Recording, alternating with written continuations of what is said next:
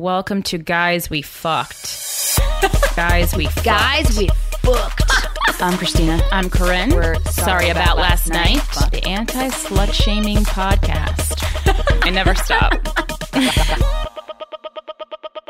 Hello, fuckers, and welcome to another episode of Guys We Fucked. It's the anti slut shaming podcast. I'm Corinne. I'm Krystyna. Hey, your sex life is about to get more intimate. SKYN condoms are made from a revolutionary polyisoprene. Yeah, they spelled that out for me. Material called Skin Feel. It's softer and more comfortable than traditional latex, uh, which while allowing for better heat transfer, so both you and your partner get a natural feel, full of sensitivity for a more connected sexual experience. It is true. SKYN condoms are the condoms Steven and I use. Been dating the guy for six years, still use condoms. I gotta say, I don't mind it. I really do enjoy SKYN condoms a lot. Uh, SKYN condoms are completely safe for anyone with a latex allergy. Uh, they're just as safe as latex condoms and they offer the same level of protection against pregnancy and STIs.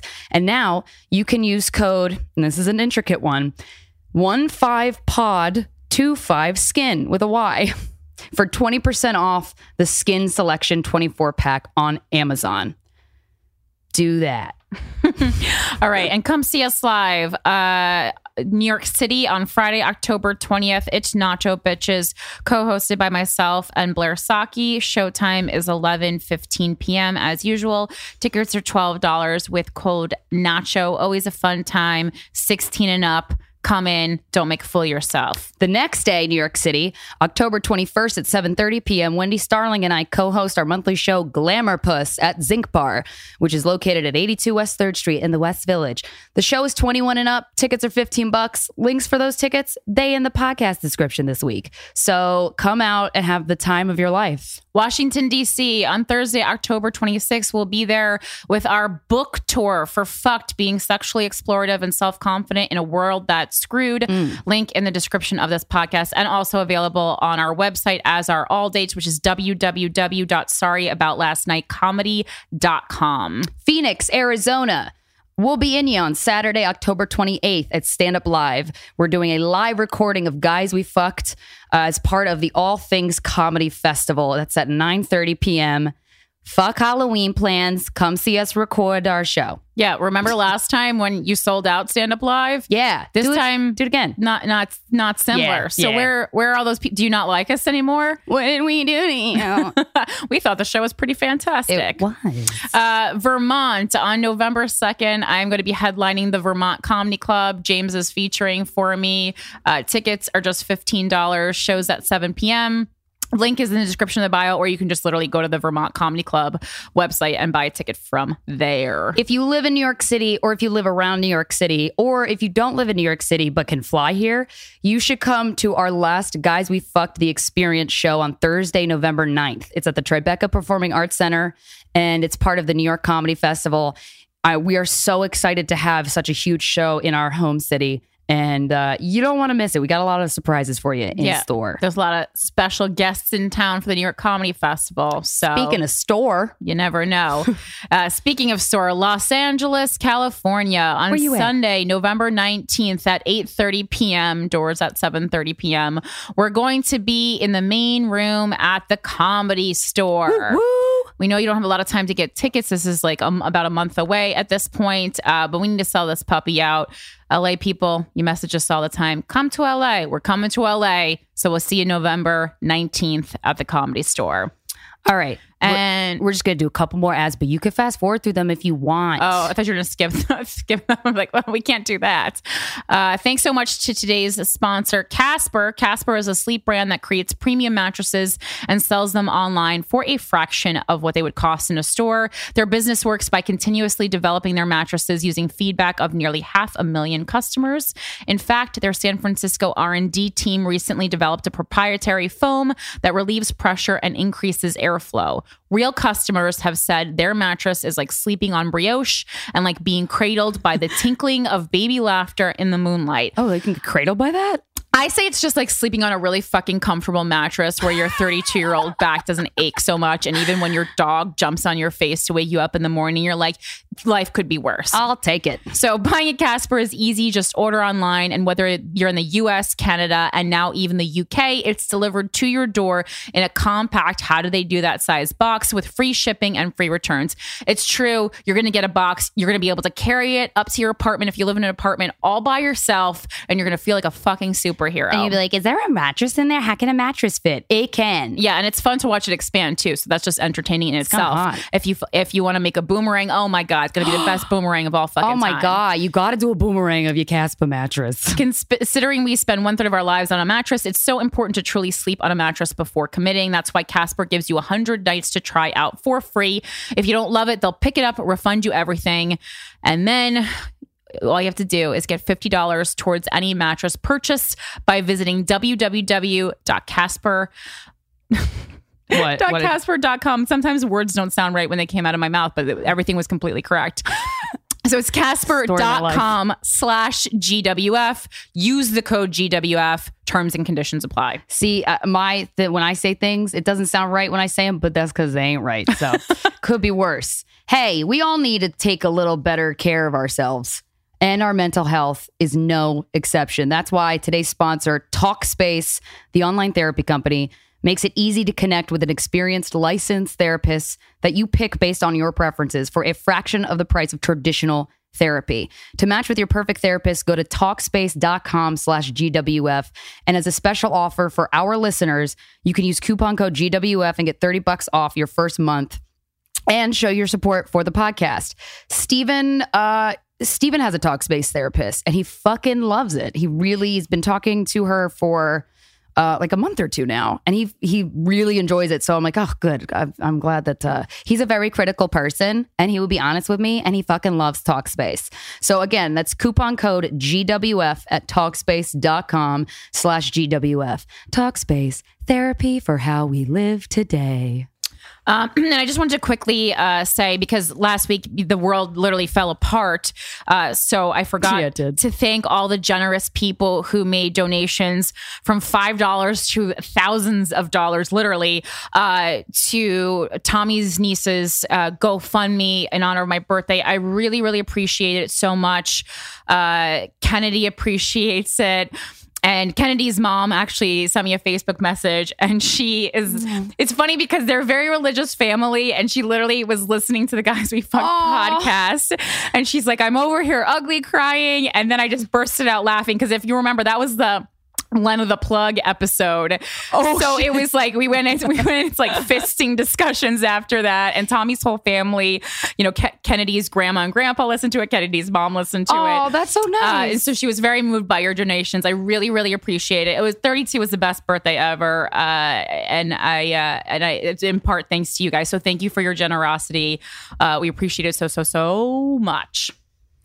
you guys are good people listening to the show. Uh, and I and I I want to talk. I want to go on a little rant about. There's so much shit happening in the world, and one of the more prominent stories in the news is the sexual assault allegations against uh, Harvey Weinstein. That is that's a big that's been popping up in my fucking news feed all the time. Maybe it's because we're in the industry. I don't know. I'm sure you guys have heard about it. It's it's it's to the point where I didn't realize that this that uh so many people were sexually assaulted until we started doing this podcast and we started getting so many fucking emails about it. And I really feel like it's become my cause that I feel very passionate about and try to kind of get down to why the fuck this happened so much.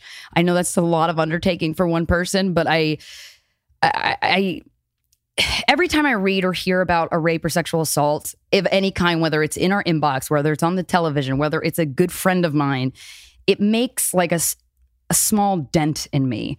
And I'm starting to normalize it and it's starting to annoy me. And that's very jarring. It's to the point where Corinne and I, we discuss which emails we want to read every week on the podcast before we record the intro. And a lot of times we'll both, we both have said, oh, I don't want to read another rape email. We should just move on to something sillier. And it's, I I can't stress enough how much of an epidemic this is if you don't already feel that way or know that that to be true. It's true.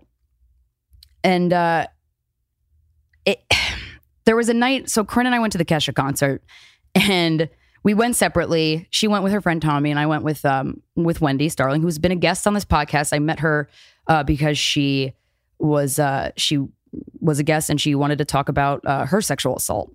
And there was this moment during the Kesha concert towards the end where she sang the song Praying, which is about Dr. Luke, the music producer who sexually assaulted her. And I'm listening to this beautiful song and I'm holding the hand of a dear, dear friend who was raped. And there's women and men around me in the concert standing next to me who were crying and who were being cradled by their loved ones during that song. And I could kind of tell why. Uh, after a lot of our live shows that Corinne and I do around the world, we I can identify the second someone comes up to us and they say, I just want to say thank you. 99.9% of the time, it's because they were sexually assaulted. And so I'm at this concert and at this very powerful moment. And then I come home and there's all of these stories about Harvey Weinstein. All of these people are coming forward saying, he did it to me too. He did it to me too. And uh, that I believe was a New York Times piece uh, where Ashley Judd had detailed uh, her sexual assault experience again that from Harvey Weinstein, and uh, and then Gwyneth Paltrow came forward and said he did this to me. He he assaulted me, or he made me feel extremely uncomfortable when I got this lead movie role, and then I had to get her then boyfriend Brad Pitt to intervene. Uh, Angelina Jolie has said stuff about him, and people. I'm getting the I, I didn't know all this stuff about Harvey, but a lot of people in the industry have known this for a very long time. Uh, and so I come home to that news. The day before, I walked past this bar in the Upper East Side where two of my very close friends were drugged and raped by uh, by people who worked at that bar. Uh, and every time anybody gets outed as sexually assaulting somebody, they always go back to the Trump comments where we, and it's just a reminder that we live in a country in which the president has said very foul, degrading, disgusting, sexual harassment remarks about women, i.e., grab them by the pussy. And that all of that accumulated that night of the Kesha concert when I got home. And that's what it took to jar me, to not, to not have me have that typical reaction of like, oh, this happens all the time. I'm just like, God damn it. This is a huge fucking problem. There are there are allegations of sexual assault against one of the biggest comedians in the industry, Louis C.K. You can Google it. People have been saying uh, uh, these things about Louis for a really long time in the press. It's not getting any attention enough to be as widespread as Harvey Weinstein.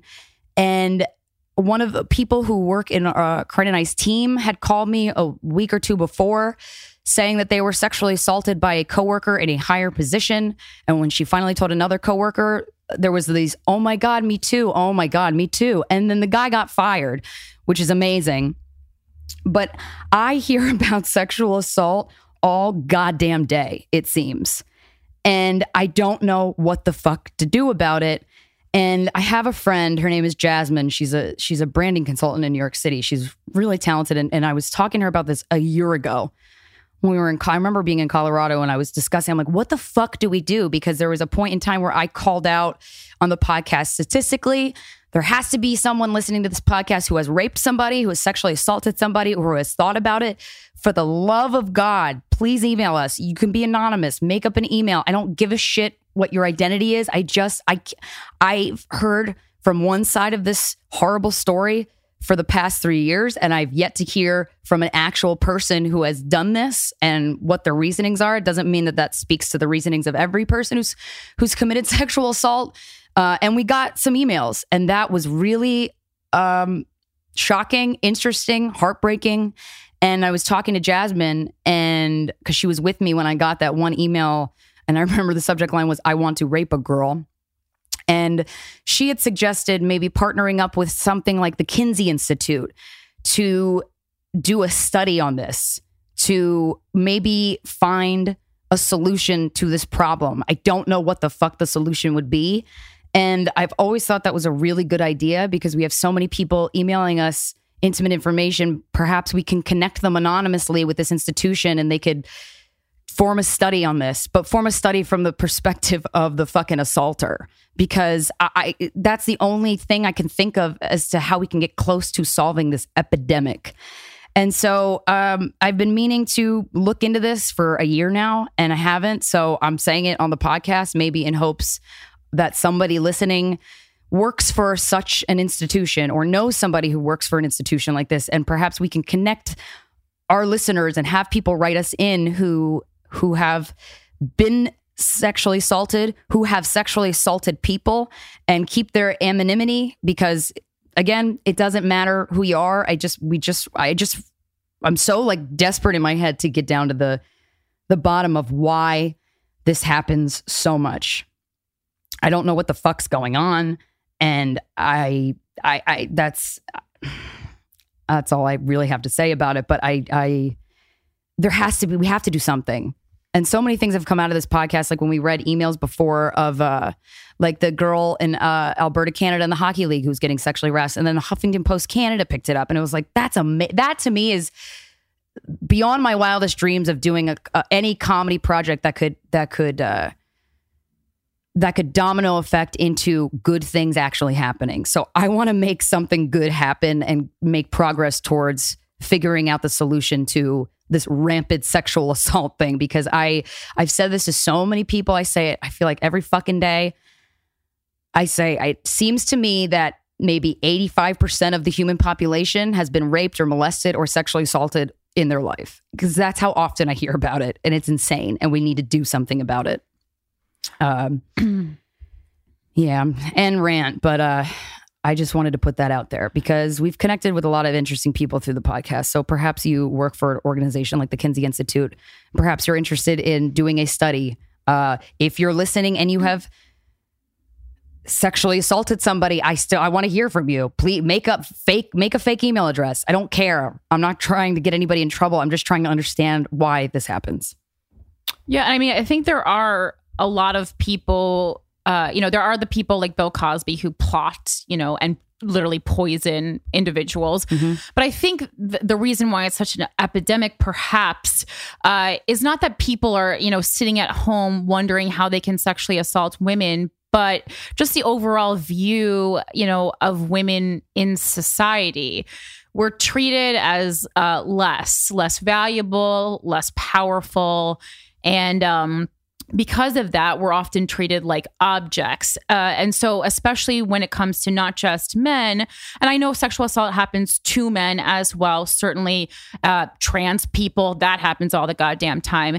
Um, and these are things no one's talking about. But, but specifically with women, just because we are treated as less, the meeker sex, the weaker sex, and men, especially in positions of power like Harvey Weinstein, like Louis C.K., um, especially in the entertainment business, you get into this habit of being able to get away with anything you want to get, and that includes sex. And that is why things like sexual assaults uh, go unreported or uncared about. A lot of times they are reported and just no one cares because someone like Harvey Weinstein in the industry is considered to be more valuable than an intern or even like a like an actress who is not, you know, top of the top. But it's happening to top of the top. It's happening to Angelina Jolie. It's happening to Rose McGowan. Rose McGowan I do want to give her a shout out. She's been so wonderful, so outspoken. And I think it's safe to say she's pretty much like ruined her acting career yep. because she has dedicated her life uh, to speaking out, th- uh, speaking out against things like this. Her Twitter is amazing. I go to it every single day. Hashtag Rose Army. Uh, definitely look to her for kind of really unfiltered entertainment news. I respect her so much. Um, I've always loved her, even before all this, and now I love her even more. And so I think it's just kind of how we think about women in society and uh, what silences us because there's so many uh, so many of these assaults and it, this is not victim blaming but i do want to point out that unfortunately a lot of us have a price and kudos to to Rose now for saying, you know what, I don't have a price anymore. Nothing is more valuable than my body, my self love, Yeah. my integrity. Like that's that's so amazing because in a lot of these instances, I'm going to read a, a timeline that my friend Jenna Marotta, who works for IndieWire, put together. I've known Jenna for years. We did improv comedy together. Um, and she's turned into this really, really fantastic uh, journalist. And she put together for IndieWire, it's still available, a timeline of Harvey Weinstein's sexual assaults and accusations. Uh, and it's constantly being updated with news. You know, obviously he was fired, which is great. Um, Yes. but it, it, it, what's interesting to me is the Harvey Weinstein story and how he handles things is not unlike how Donald Trump handles things because you'll see in this timeline he create uh, he commits a sexual assault and then covers it over by making a donation to Gloria Steinem Are you? Ugh. by putting out a movie like The Hunting Ground. He fucking Yes. produced that. Yes, these are Oh, all Harvey God. Weinstein things. So it's like, so it's like, Oh, I'm going to do this one thing that's terrible, but I'm going to cover it up with either, you know, Donald Trump hasn't done anything good. Yeah, I know. like, gonna what good thing? He's, He's going to cover it up with shit up. something that's uh, uh, less important. Like He's gonna I'm tweet about the NFL. I'm going to make this about the NFL instead of uh, the fact that Puerto Rico is in shambles and I'm not doing anything about it. Yep. So this starts back in the 70s with Harvey Weinstein. Uh, and I mean, there are documented things. First of all, I worked on the other side of the entertainment business for a long time. It was not a secret that Harvey Weinstein was like physically. Uh, assaulting people that worked for him. I've heard stories of chairs and staplers being thrown at kids who worked for him. And when I say kids, I mean like in your 20s, not like fucking four year olds. Uh, and uh, in 2002, he publicly berated uh, director Julie Taymor, who is a top director at a screening of her film Frida. So he just doesn't care about women. I think it's pretty safe to say that. So his first, the first accuser was unknown, probably in the 70s. A former Weinstein colleague told the New Yorker that Weinstein was upended a, a professional hotel room meeting uh, by changing into a bathroom and then allegedly raping her. So that's a rape right off the bat to get the, uh, to get things rolling. Then in 1979, he founds Miramax with his brother Bob. 1982, they released their first hit, The Secret Policeman's Other Ball. Never heard of it. Guess it wasn't that big of a hit. Um, uh, 1984, the second accuser comes forward. Her name is Tomi-Ann Roberts. Uh, she's a college junior and what a surprise, aspiring actress, age 20. Because in the entertainment business, there is this common pattern of like casting couch behavior where young people a lot of times women who are hopeful uh, are introduced to these men in power situations and men use their power uh, to get what they want from these women sexually um, so that happened. What uh, uh, sh- she was a frequent. Uh, she Weinstein p- uh, posited that she act in his upcoming film and set up a meeting at his temporary address. So he's just making up places Oh Jesus! uh, Roberts, which is the, the girl, a future psychology professor, found Weinstein naked in the bathtub and he encouraged her to disrobe because her character might have a topless scene. She didn't. And the, there, there's so many instances of Harvey Weinstein inviting young, uh, attractive women or non attractive women, it doesn't matter,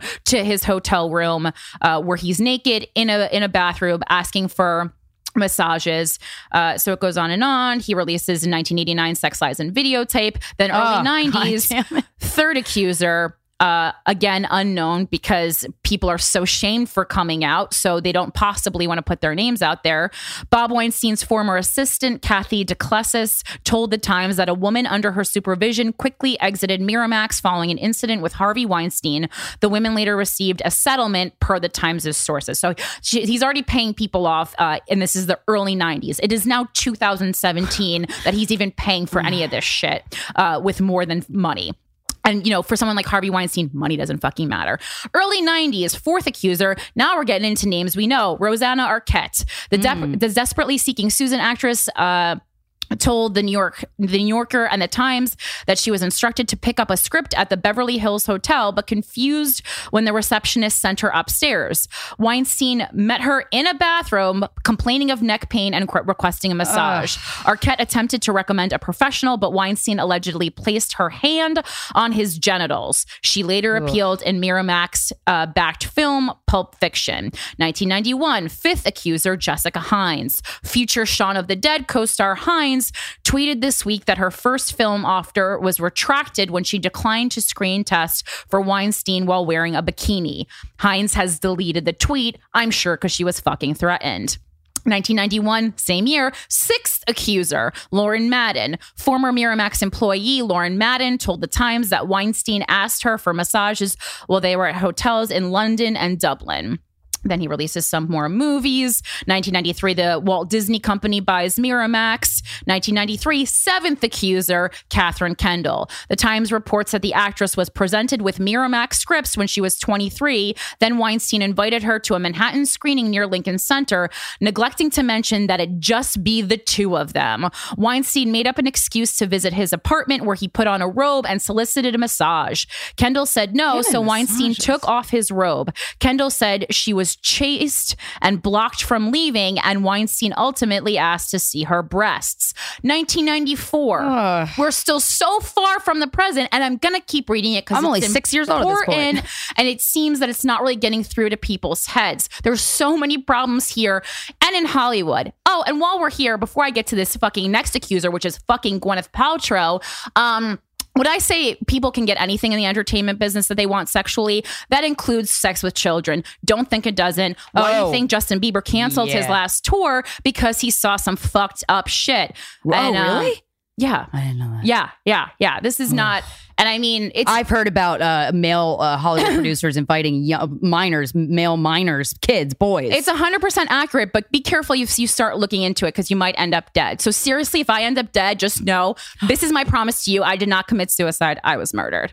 Um, and I'm yeah, to keep getting I crazier. Yeah, yeah, you you would do that. Yeah. Uh, 1994, eighth accuser Gwyneth Paltrow. Paltrow told the Times on October 10th, 2017, that at age 22, after she'd been cast as the lead in Miramax's Emma, Weinstein placed his hands on her and suggested massages in his Peninsula Beverly Hills bedroom during what was ostens- ostensibly a work meeting, leaving her petrified. The Times corroborated uh, that Brad Pitt, her then boyfriend, as Krystyna said, confronted Weinstein, who then screamed at her for a long time, demi- demanding she stay silent.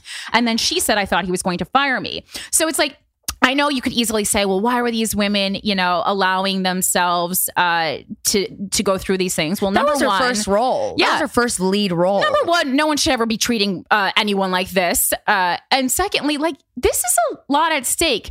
Can I, I- I think there are very few people listening uh, to this who can honestly say, I would give up my dream just to put one bastard who touched my boobs behind bars. And I'm not saying you should. I- yeah. I'm not saying you're a bad person for not, but it's like, I think, I when think the, being fired is at stake. I think we kind of all need to, I think we kind of all need to step up and say in unison, enough is enough. Because when we all say it, then it's a lot more powerful. And like, they're not going to fire all of us. Yeah, you can't fire all of us. What the Because universe it's hard, is going to it's fire hard us? for me to think about. It's hard to say if I didn't have this platform, which we're so lucky to have, where we can say whatever the fuck we want with Yeah. limited repercussions.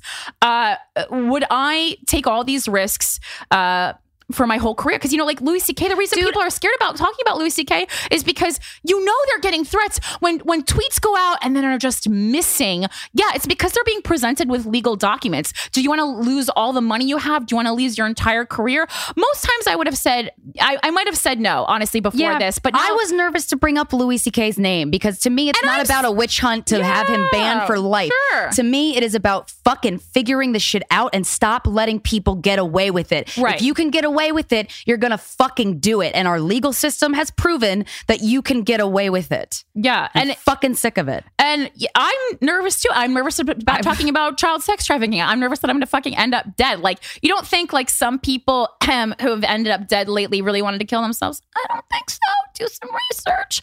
Uh, so September 1995, ninth accuser Mira Sorvino, a veteran of Miramax Pictures, Sorvino told the New Yorker that while they were at the Toronto International Film Festival promoting, uh, promoting Mighty Aphrodite, Weinstein made her feel very uncomfortable by giving her a shoulder massage, then chasing her. Weeks later, Weinstein called after midnight, alerting her that he was en route to her uh, New York apartment. Sorvino got him to uh, got to him with a lie about her boyfriend coming over. She eventually relayed Oh the story to a female Miramax employee who reacted with shock and horror. Um, May 1996, 10th accuser, Judith Go- uh, Godrèche. When the French actress was 24 and her film Ridicule was acquired by Miramax, she told The Times that she attended breakfast with Weinstein at the Cannes Film Festival. Weinstein unsuccessfully asked her for a massage. Guy loves massages. He needs icy hot. God damn it. then allegedly pushed himself against her and removed her sweater before she fled. 1997, Oh my 11th accuser, Ashley Judd. While filming Kiss the Girls for Miramax, actress Ashley Ju- Judd told The Times she believed she was attending a breakfast with Weinstein at the Beverly Hills Peninsula Hotel. That hotel needs to look out for him because he seems to be staying there a lot, only to be sent to his suite where she found him clad in a bathrobe. Weinstein offered to give Judge Judd a massage, a massage, then asked her to watch him shower. Uh, Oh, God. 1997, 12th accuser, one of my favorites, Asia Argento. The Italian actress and director, then 21, told the New Yorker that one of Weinstein's producer colleagues invited her to a Miramax hosted party at Hotel du Cap Eden Rock near Cannes. In actuality, there was no party. Argento was led upstairs to Weinstein, which the uh, producer refutes. After discussing her past roles, Weinstein briefly exited, then came back in a bathroom carrying Massage. lotion. Oh. He convinced Argento to give him a massage, and then he allegedly raised her skirt and performed oral sex on her as she protested, which is rape, Mm-hmm. an event she later uh, mined for her film Scarlet Diva, and that wa- that was posted. Um, Asia Argento and Rose McGowan are really good friends. They've been talking on Twitter a lot. And she reenacted in her film Scarlet Diva. She had them replay the whole fucking uh, Harvey Weinstein incident. So they've been trying to talk for years. A big fat man wanting to eat you out, she said. It's a scary fairy tale. Argento later starred in B. Monkey, a 1999 drama distributed by Miramax. And she said she carried out a consensual sexual relationship with Weinstein for five years. So people getting all kinds of fucked up mentally from this. Yep. That's common. And can I just interject really Sure, quick to say I want everybody who's listening to this to know this. This is a scientific fact. Look it up.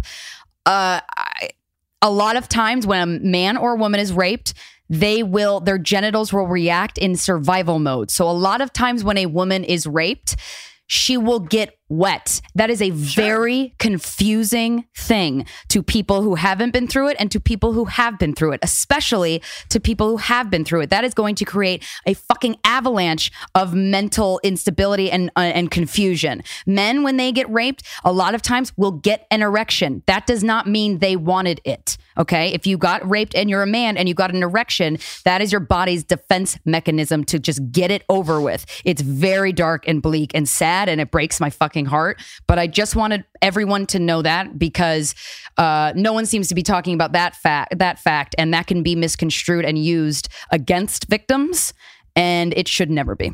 And I also think, I mean, uh, from uh, rape victims, survivors that I've uh, talked to, there is something like with consensual sex after being raped. Uh, there's like a, it's a, it's a power dynamic going on there. So it's like someone took your power away from you, and what can you do? You can't undo a rape, but maybe the only thing you can do is to is to go back and then consensually have sex with that Yep. person to say I've regained back some of my power, some of my quote unquote dignity that people is uh, people think is lost during a rape, which you know society needs to stop perpetuating that. I know two women who have done that. They went back to their Yeah. rapist in an attempt to gain mental control and feel like they're not their soul has not been crushed Mm-hmm. and they're trying to save their own soul by having sexual intercourse consensually with their rapist. That is another thing that people need to just know happens. Yeah, absolutely. Um, and so sorry if this is long. Sorry if you're Not tired sorry. of it. Um, but I think it's really uh, important. And maybe right by now you've gotten up at your computer and you're googling this. Maybe by now you've gotten up and done something about it other than uh, complaining on social media.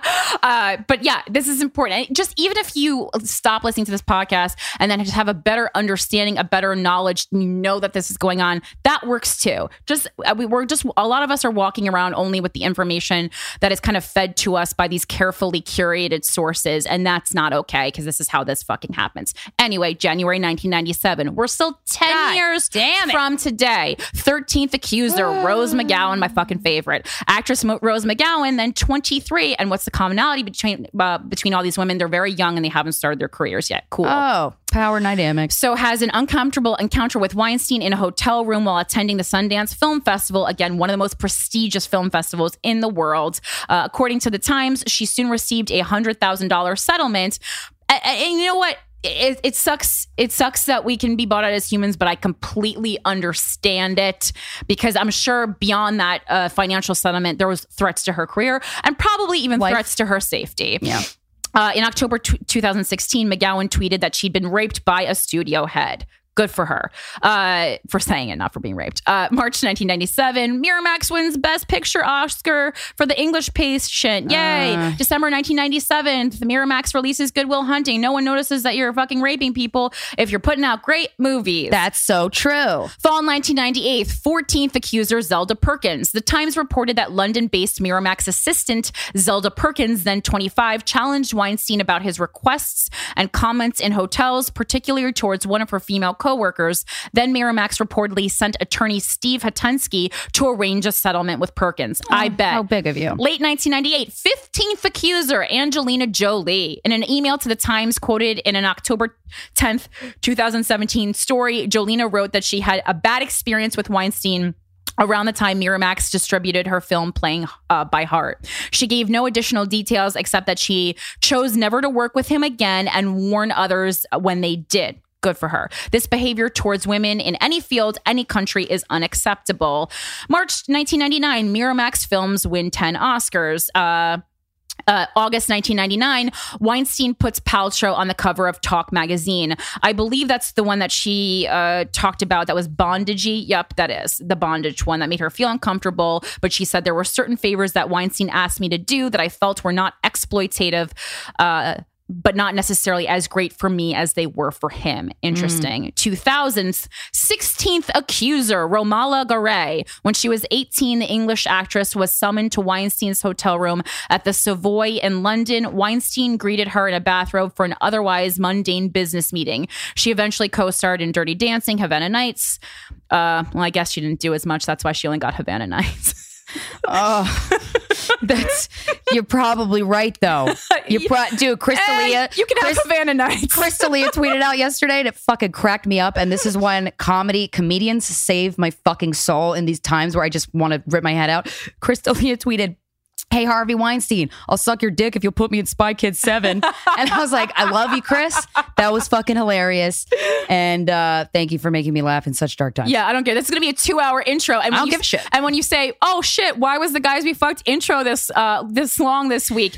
It's because so many people were sexually assaulted by Harvey Weinstein. That's the answer that you can tell everybody. Why was I late to work? Oh, I was in my car listening to the numerous sexual assaults committed by Harvey Weinstein before I came into work. Thank you. Early 2000s, 17th accuser Heather Graham. In an article she penned for Variety, the Boogie Nights actress said Weinstein expressed desire to put her in a Miramax film. One day at his office, he told Graham, then in her early 30s, that his wife allowed him to have extramarital affairs when he was traveling. There was no explicit mentioned that uh, to the star in one these quotes are bad. Uh, I was like, I don't know what you're saying, Heather Graham, but anyway, it was bad. Uh, then they released Chicago 2002, 2003, 18th accuser Dawn Dunning. After Dunning, an actress slash student slash waitress, then 23, met Weinstein at a nightclub per the Times. And Oh, he offered- wasn't in a robe. he offered her screen test meals and Broadway tickets for herself and her boyfriend. Oh. Before one meeting at a Manhattan hotel's restaurant, Weinstein's assistant dispatched her to his suite. Weinstein was wearing a bathrobe. Oh, there it is. There's the robe. And Knew there was a robe. Was surrounded by what he said were film contracts meant for Dunning only if she had a three way with him. Oh. When Dunning left, Weinstein became enraged. 2004, 19th accuser, Lucia Evans. Then a college junior, Evans told the New Oh. Yorker that she gave Weinstein her phone number after they met at New York City's uh, Cipriani upstairs in summer 2004. He and an assistant proceeded to call her numerous times requesting meetings, and she finally agreed to see him and a female casting executive at Miramax's Tribeca office. Do you understand Harvey Weinstein before all this shit? yeah. asking you to go to a meeting and you want to be an actress. This is all your dreams coming through. the movies that true this one person Yeah. has facilitated happening are amazing movies. It- it- regardless of how big of a piece of shit cunt head he is, these are this you this is not something that you people would turn down. Maybe even know I I- just just know that. Yeah. I am so sick of the victim blaming bullshit that I'm I just I try to I try to get into those victim blamers heads before they have a chance to speak. Yeah, and I mean, this goes back to we, we talked about this in our TED talk a little bit. Like, what am I worth? What is my body worth? And uh, it's like I, you know, it, it's very like a devil and an angel coming to you, and, and it's saying, "Here's everything that you've ever wanted. All you have to do is kind of like give up this freedom to your body. Do you take it?" I can't fault people either way. Nope. Really. Nope. Uh, instead, she was uh, so back to this. Uh, Oh, ni- yeah, 19th Harvey accuser, Weinstein accusing- Lucia yeah, Evans. Instead, she was escort, uh, escorted to Weinstein in an abandoned office filled Oh. with food containers and, And gym robes? equipment. Oh. He told her about two scripts and said she could perhaps model on Project Runway, one of his television shows. So God he owns damn that it. too. if she damn it. dieted, That's a great show. if she dieted, then he Oh. allegedly took out his penis Oh. And forced her to give him oral sex. So again, that's that's, that's rape. Although No she- Although No she attempted to fight back, she said he overpowered me. Yeah. Only then did she meet with Weinstein's female colleague who pursued her professionally for a time. 2004, Weinstein divorces one of his a million wives. They had three kids. September 2005, uh, the Weinsteins formed the Weinstein Company. 2007, 20th accuser Lauren Sivan. a woman who was then working at a local cable news anchor, came forward on October 6, 2017 to recount an ordeal that Weinstein allegedly put her through at a Manhattan Cuban restaurant. Sivan told the Huffington Post that Weinstein first gave her a private tour of Cafe Socialista, where he was an investor. Weinstein proceeded to dismiss the nearby staff, and when his attempted kiss was rejected, he masturbated in front of her, oh. ejaculating into a potted plant. Nice. Shout out to you, Donna Karan. Hey, Donna Karan, women. jerk off into your fucking ugly ass puke colored clothes. Uh, Piece of shit. December 2007, he marries another chick named Georgina Chapman. Tw- uh, tw- January 2008, 21st accuser, uh, Louisette Geiss, an actress with sitcom credits like The King of Queens and Two and a Half Men. Geiss said in an October 10th press conference that she dined with Weinstein in Utah during the Sundance Film Festival, hoping to pitch a screenplay. Oh, haven't we all? Oh. Once the restaurant closed, the meeting continued in Weinstein's festival office adjacent to his hotel room. About a half hour later, he allegedly returned from the bathroom naked except for a bathrobe that was open it. in the front. A fucking robe. Geiss said he got in a tub, a hot tub, and asked her to watch him masturbate. She attempted to leave, and Weinstein pulled her into the bathroom, wanting a witness as he pleasured himself. Attorney Gloria Allred, mother to fellow uh, attorney Lisa Bloom, uh, who advised Weinstein for the first three days after the Times article broke, is now representing Geiss. Oh, that's cool. Um, then they uh, released another great uh, thing. Uh, September 2009, Weinstein supports uh, Roman Polanski in an Oh. op ed for The Independent. That's interesting. Surprise, surprise. May 2010, 22nd accuser Emma de Caunes. Weinstein and the French actress, then in her early 30s, met at the Cannes Film Festival. Months later, they dined at a, a Paris Hotel Ritz. She accompanying him to his room to fetch a book, quote unquote. Fetch me a book. and Weinstein allegedly returned from the bathroom naked and with Ah. an erection. No robe. Then asked her to lie on the bed. It was like a hunter with a wild animal, she said. Uh, de Caunes declined and left. Then 2010, uh, Weinstein Company releases The King's Speech. Uh, 2011, 23rd accuser Jessica Barth. When the TED actress was in her early 30s, she met Weinstein at a Golden Globes party, according to The New Yorker. Weinstein later invited her to talk business at the Beverly Hills Peninsula, asking that she come to his room, where he then asked for her to massage his nude body. Oh. As Barth exited, Weinstein said she needed to lose weight Oh. and also promised to connect her with a female executive at the Weinstein Company. You won't let me rape you? You're a fat whore. Uh, yeah. Uh, February 2011, Michael Moore sued the Weinstein Company because they stole profits from his film Fahrenheit 9/11. Oh. November 2007, they uh, Weinstein Company releases The Artist. Uh, approximately 2012, 24th accuser Cara Delevingne. Uh, Oh. yeah. God Another damn fa- it. another fa- these are I'm learning this. these are huge names. Jesus fucking Christ. Uh, now 25, the English model and actress wrote in uh, an Instagram post on October 11th that she met with Weinstein in a hotel to discuss a project after he'd uh, advised unsolicited uh, that she'd never find acting success if she was a lesbian. Great. Now we're getting into the LGBTQ community. Perfect. They went to Weinstein's room where another woman waited and Weinstein asked them to kiss. De- Delevingne declined, and when she eventually left, uh, Weinstein allegedly tried to kiss her. She co-starred in Tulip Fever, a 2017 uh, Weinstein Company release. April tw- 2012, Time honors Weinstein. He is named on the uh, one of the magazine's 100 most influential people. I bet. Uh, November 2012, Weinstein Company releases Silver Linings Playbook. Cool. Uh, 2014, uh, 25th accuser Emily Nestor.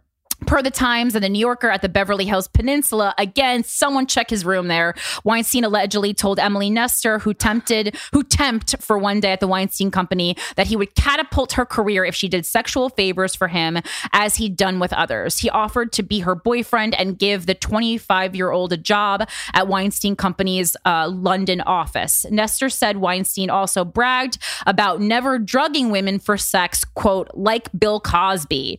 Uh, the Weinstein Company employees alerted management of what had occurred. The New Yorker reported that the Weinstein Company executive Irwin Reiter acknowledged to Nestor via LinkedIn that, quote, mistreatment of women was commonplace in their company culture. Hmm. 2015, Oh, God. 26th accuser unknown. Former Weinstein Company executive Lauren O'Connor sent a memo to her superiors that covered two years worth of allegations she'd heard against Weinstein. Examples cited ranged from an assistant who was ordered to give him a massage at the Beverly Hills Peninsula while he was naked to those who carried out turn down duty when Weinstein rose and went to bed. Months prior, the Times reports that a young woman had quit the company after what she thought were Weinstein's dalliances. Uh, apparently, Bob Weinstein was concerned by O'Connor's memo, but no internal investigation followed. Oh, good. O'Connor settled with Harvey Weinstein and withdrew her complaint, and in his words to the Times, parted amicably, although her assertions had been, quote, off base. February 2015, this is after 26 accusations of sexual assault, including some very clear rapes. Uh, the Weinstein Company releases The Hunting Ground, a documentary that raised awareness for the sexual assault epidemic at colleges. March 2015, 27th accuser Ambra Battilana Gutierrez. The 22 year old Filipina Italian model told police that Weinstein asked if her breasts were real, grabbed them, reached up her skirt, and attempted to kiss her in his third floor Tribeca Film Center office. New York Daily News reported that Weinstein did not des- deny these events in a phone call the paper facilitated between him and Battilana Gutierrez. The New York Police Department's Special Victims Division then had her wear a wire to meet with Weinstein at the Tribeca Grand Hotel. Audio eventually released by the New Yorker. Oh, I think that's the one that's been going around that we heard. During their conversation, Weinstein asked Battilana Gutierrez to shower with him. Manhattan's district attorney did not charge Weinstein, who told his company's board members that he'd been set up. Nevertheless, sources asserted to the Times that he did pay Battilana Gutierrez a settlement. April 2015, Defamer publishes an expose about Weinstein's personal life.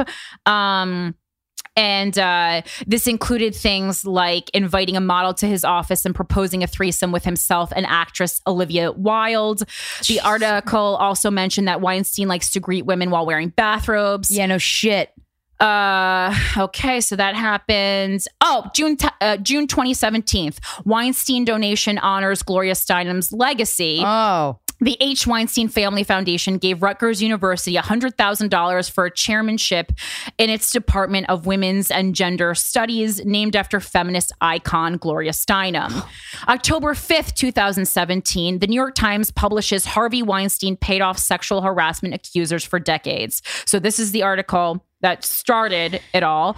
Uh, October 6th, he took an indefinite leave from the Weinstein Company. October 7, uh, attorney Lisa Bloom announced that she will no longer serve as Weinstein's advisor. Good for you, Lisa Bloom. Thank God.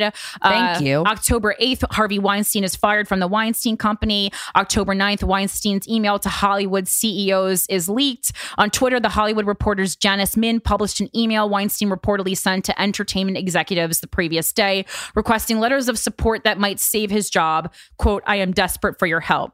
Also on October 9th, an anonymous source told Variety that Weinstein had attempted to thwart the investigation efforts of John Kiernan, a lawyer hired by the Weinstein Company following the Times story. October 10th, the New York pub- uh, the New Yorker publishes from aggressive overtures to sexual assault, Harvey Weinstein's accusers tell their stories.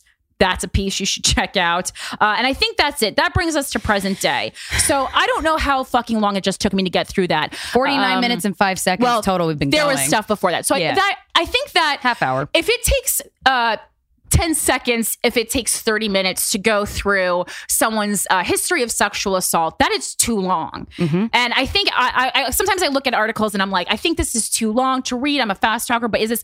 I didn't think that was too long because number one, my friend Jenna spent a fucking long ass time researching that, uh, and. uh just we're sitting here we co-host a podcast that talks about this thing these things all the time and half that shit we didn't know so i think it's important Yeah.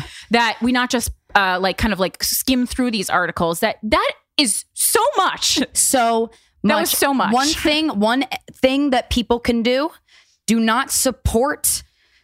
Do not support these people. Donna Karan came out and I, uh, her fucking shitty ass clothing line. She's a fashion designer. If you don't know she is, congratulations, because it doesn't matter. But uh, you probably do. DKNY, and she uh, came out and.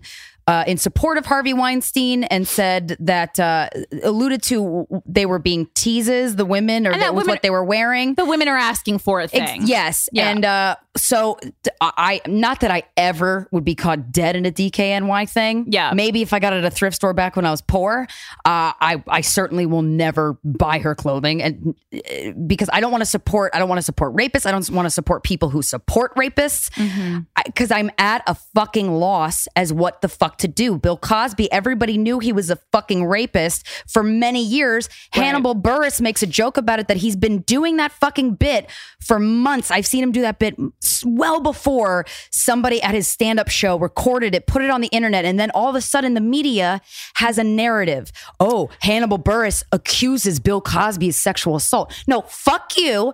Bill Cosby was outed as a rapist long before Hannibal made a joke about it. tina fey had been also making jokes Yep. about bill cosby Weekend for Update. years so uh, it's, it's well documented And, and I'm sitting. I we were with we were we had a video shoot yesterday, and I and I thought to myself like, I like people in the comedy community, like we were saying, Louis C.K. Like I'm just like he's everyone. It's a known thing. Comedians know Mm-hmm. he has done. These has done things that are not okay. Has sexually assaulted people, and again, it is not my my intention is never to I want to make sure these people don't get away with it. So yes, Right. being fired or having having things taken away from you be- to maybe prevent it. Repercussions. Go Serious to, Go to fucking therapy. Yeah. that's what I want. And uh, and so it's it's it's less to me about uh, who is doing it, more so how the fuck can we figure this out and get a grip on it and get a step ahead of it. I, I don't know, but.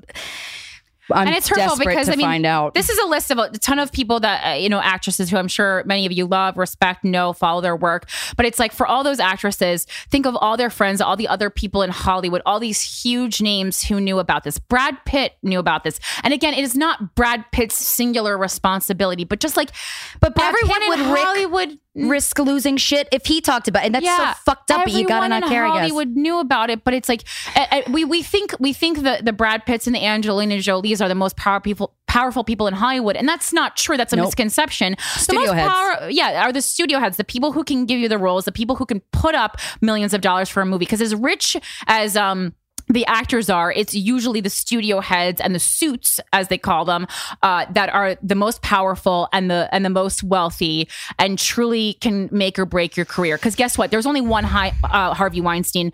There's basically a million angelina jolies even though that's you know it, it, it's it's a it's a different thing It, it is just like actors are a dime a dozen, and, and that's how people feel about like women too, especially like young, beautiful women who are willing to do anything for a role, which is seemingly who Harvey was taking the most advantage of in these situations. Um, so yeah, now you know, and uh, hopefully you can do something. with Help us figure out what the fuck do we do, guys? What do we do? I don't know. Email. I don't know. I but but we've we've really wonderful, amazing, beautiful things have come out of uh, talking about things honestly on the podcast and reading other people's stories. So maybe this is one of them. Maybe this is one of those instances. right. Let's let's band together and figure this out. Yeah, and I think a lot of the the, the, the conversations that have surfaced uh, are like, yeah, at the Oscars we sit and we watch as all these people come up and go on diatribes against Donald Trump, and yeah, he's a dirtbag piece of shit. Yeah. but unfortunately, there was a, a dirtbag piece of shit in the room with them that they certainly could have done more to stop. Like Hollywood has the power to stop Harvey Weinstein. Uh, Hollywood, as we see, does not have the power to stop Donald Trump. Um, And so uh, we can't pick and choose who are mon- who are monsters based on what they can do for us. I think is the thesis of this. so take a deep breath, and we promise you this interview is really Yo, fun. this interview's mad good.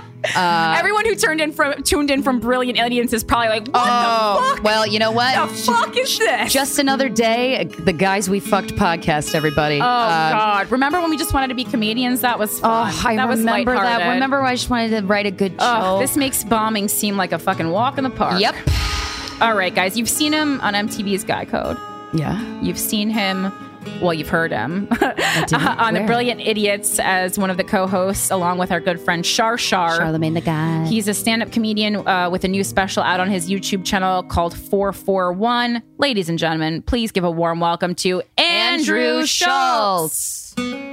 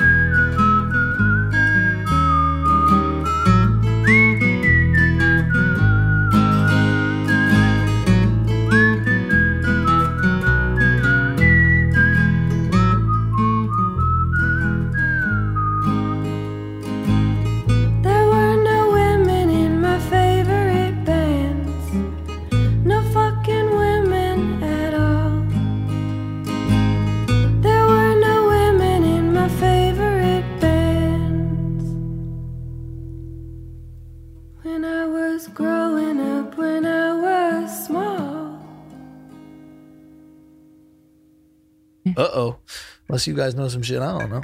I don't think. No, I mean, I don't think we do. We're here with Andrew Schulz. How you doing? I'm good. Hello. So there's nothing that you won't talk about when with regards to sex. No. Do you remember the time you ever fir- you first got a boner? If I, I'm I do a bit about this on stage about like guys remembering the first time they were ever aroused by a woman's body. My first boner. I don't. I don't know. I don't remember that. No. Do you remember- I remember boners. Do you remember the first time you saw a woman's body and got excited? Um. No, I don't remember that either. But distinctly right now, I remember I I uh, was working in a pizza shop. My folks had a beach house, and there's this pizza shop I worked at. I was like a delivery boy, and there was my friend's older sister, Sandro's older sister, and I was probably like 12 or something like that, and she was much older. And what she would do is sit on my lap, Ooh. and she was How much older? Oh, some it's some weird like I was uh, taken advantage of, and fully okay with it. And she would sit on my lap, and I would get huge boners, and I would like flip them up, and then I she must have known, you know, Yeah. Yeah. Wow. Were you wearing sweatpants or no regular shorts. pants? I was wearing like Oh, fucking shit. like swim trunks. Oh, yeah, okay, yeah, yeah, okay. yeah. So Um, I the boner- hear stories like was- that so often where like older women do stuff to young guys and like so they've also been like Yo, women be assaulted, nasty. but the, the guys like usually never have a problem. I Oh, no, absolutely not. know. We're totally okay with it. Yeah, it's uh but I mean sometimes people Sometimes- aren't okay with it and we have to make sure you're okay with well, it. guys aren't okay. Like a straight. That's that's why I say like um like. The, the, there's why- no greater privilege than pretty girl privilege because you can get away with pedophilia. Mm. Yeah, that's that's why I'm so blessed to be attractive. I'm just saying, like you could, you could, you know, there are women that sleep with. This happens all the time. Teachers sleep with kids. I'm okay true. with it. I hear about Jared more. slept with kids and he's fucking in jail for it. yeah, absolutely. well, those kids. I mean, you can't when you're Jared slept with 16 year old girls. He's in Yeah. jail. Teachers sleep with 16 year old boys every month. Right? Honestly, I always see a fucking story about an older female teacher with younger. And we're like, I wish I had teachers like that. You know, there's this whole like that'd be cool uh, mentality. oh yeah. I've talked that to a few guys who were taken advantage of by an older woman, and they were they were like half okay with it and half like I was uncomfortable, but I didn't know how to say anything. Shut but the whatever. fuck up. Who? Who? I'm not naming names. I don't believe that uncomfortable. How? But also, that's not Because maybe- pedophilia. that's hebephilia, and they're very different. And I know it's not, but but I mean, there is there is a moral difference between fucking a sixteen year old and fucking Yeah. a four year old. There is. Oh. and that's why there's two different words I for the things. Like, I don't think if you're fuck a sixteen year old that you have like a deep mental disorder. Uh, if you have a, if you're fucking a four year old, Sure. then you have a deep mental disorder. completely agree. The sixteen year old is just like mm, lapse in judgment. Yeah. sure, sure, sure. I agree with you. They're totally different things. That being said, nobody called Jared a hebephilia. A hebephilia. Right, and actually, I didn't even know because hebephile. I didn't even know until now that the girls were six. Not, not, not that I'm like putting my blessing on their relationship now. yeah, that still wasn't okay. but it makes me feel a little more comfortable when I'm consuming a six inch turkey sub now. the irony is that if he lived in Canada, he'd still be the spokesperson oh yeah, because it's legal. Sixteen. Oh, is it Canada. now? Wait, a It's- grown It's always been. Anybody can fuck a 16 year old in, ca- in it's uh, fourteen in Spain. So, Oh, so the the crazy thing. I wanted to fuck when I was 14. I just didn't. I yeah, but well, I think the the age isn't really about like if your body's ready. It's about if your Right. mind is ready to be taken advantage of. Or right. are you ready to take? Yeah, but uh, It's mm, a- are, are you ready to make? A, Are you ready a to fuck? responsible decision, Decision with your about yourself. body? are you horny? I mean, really? Nah, like- everybody's horny at 14. That's why we I got my dick sucked at 14, right? Yeah. It wasn't because I was thirsty. it's because I was horny, right? Like that's right. but isn't thirsty and horny the same thing? yeah, I was 13 for some pussy. That's that's what I wanted, right? I wanted to get head, so I, I, I finagled that. Maybe I was 15, but like horniness starts young, right? Oh, I was, people like, used to be married at. at- it happens even younger with women. Like I heard young girls, Six, seven? they're masturbate without even knowing it. Yeah. You just like I mean- rubbing up on stuff. Yeah, and a then you live a you live a couple years of your early childhood thinking, "Oh shit, am I going to get pregnant?" Because no one's telling me about it, and just every day you go to the bathroom and you just wait for the day that you'll somehow find out you're pregnant. I don't know how. Maybe there's blood on the toilet paper. You don't know anything works, Oh, oh, oh but you're coming and you assume you're going to get pregnant. Sure, sure. Yeah. From Maybe I'm just yeah. speaking from personal experience. No, I'm sure there's people like you there. I, I guess what we're doing is like we just go 18 is an age where adults can kick game to women, Yeah, yeah, yeah. right? It's like okay, you I've never had an 18 year old kick game to me. no, no. I have, and I it's it's kind of fun. I mean, No, when you like, that turn actually 18, worked. no, I mean when you turn 18, uh, a Yeah. 30 year old dude can kick game to you, and we're okay with it. Yeah. But at 17, we're like, chill, she's not ready yet. Exactly, and that's not that doesn't make any At one sense. at a Where's certain the- age, we need to unleash you to the wol- to the wolves. You know what I Wow. mean? Like and this is why women live in fear. I get it. I, I get it. I get it. My point, but it's like a woman is not a wolf to a 16 year old boy, I guess you would call it. Mm-hmm. We don't view women because as there's wolves. not predators. They're not. They're not as threatening. They're not as.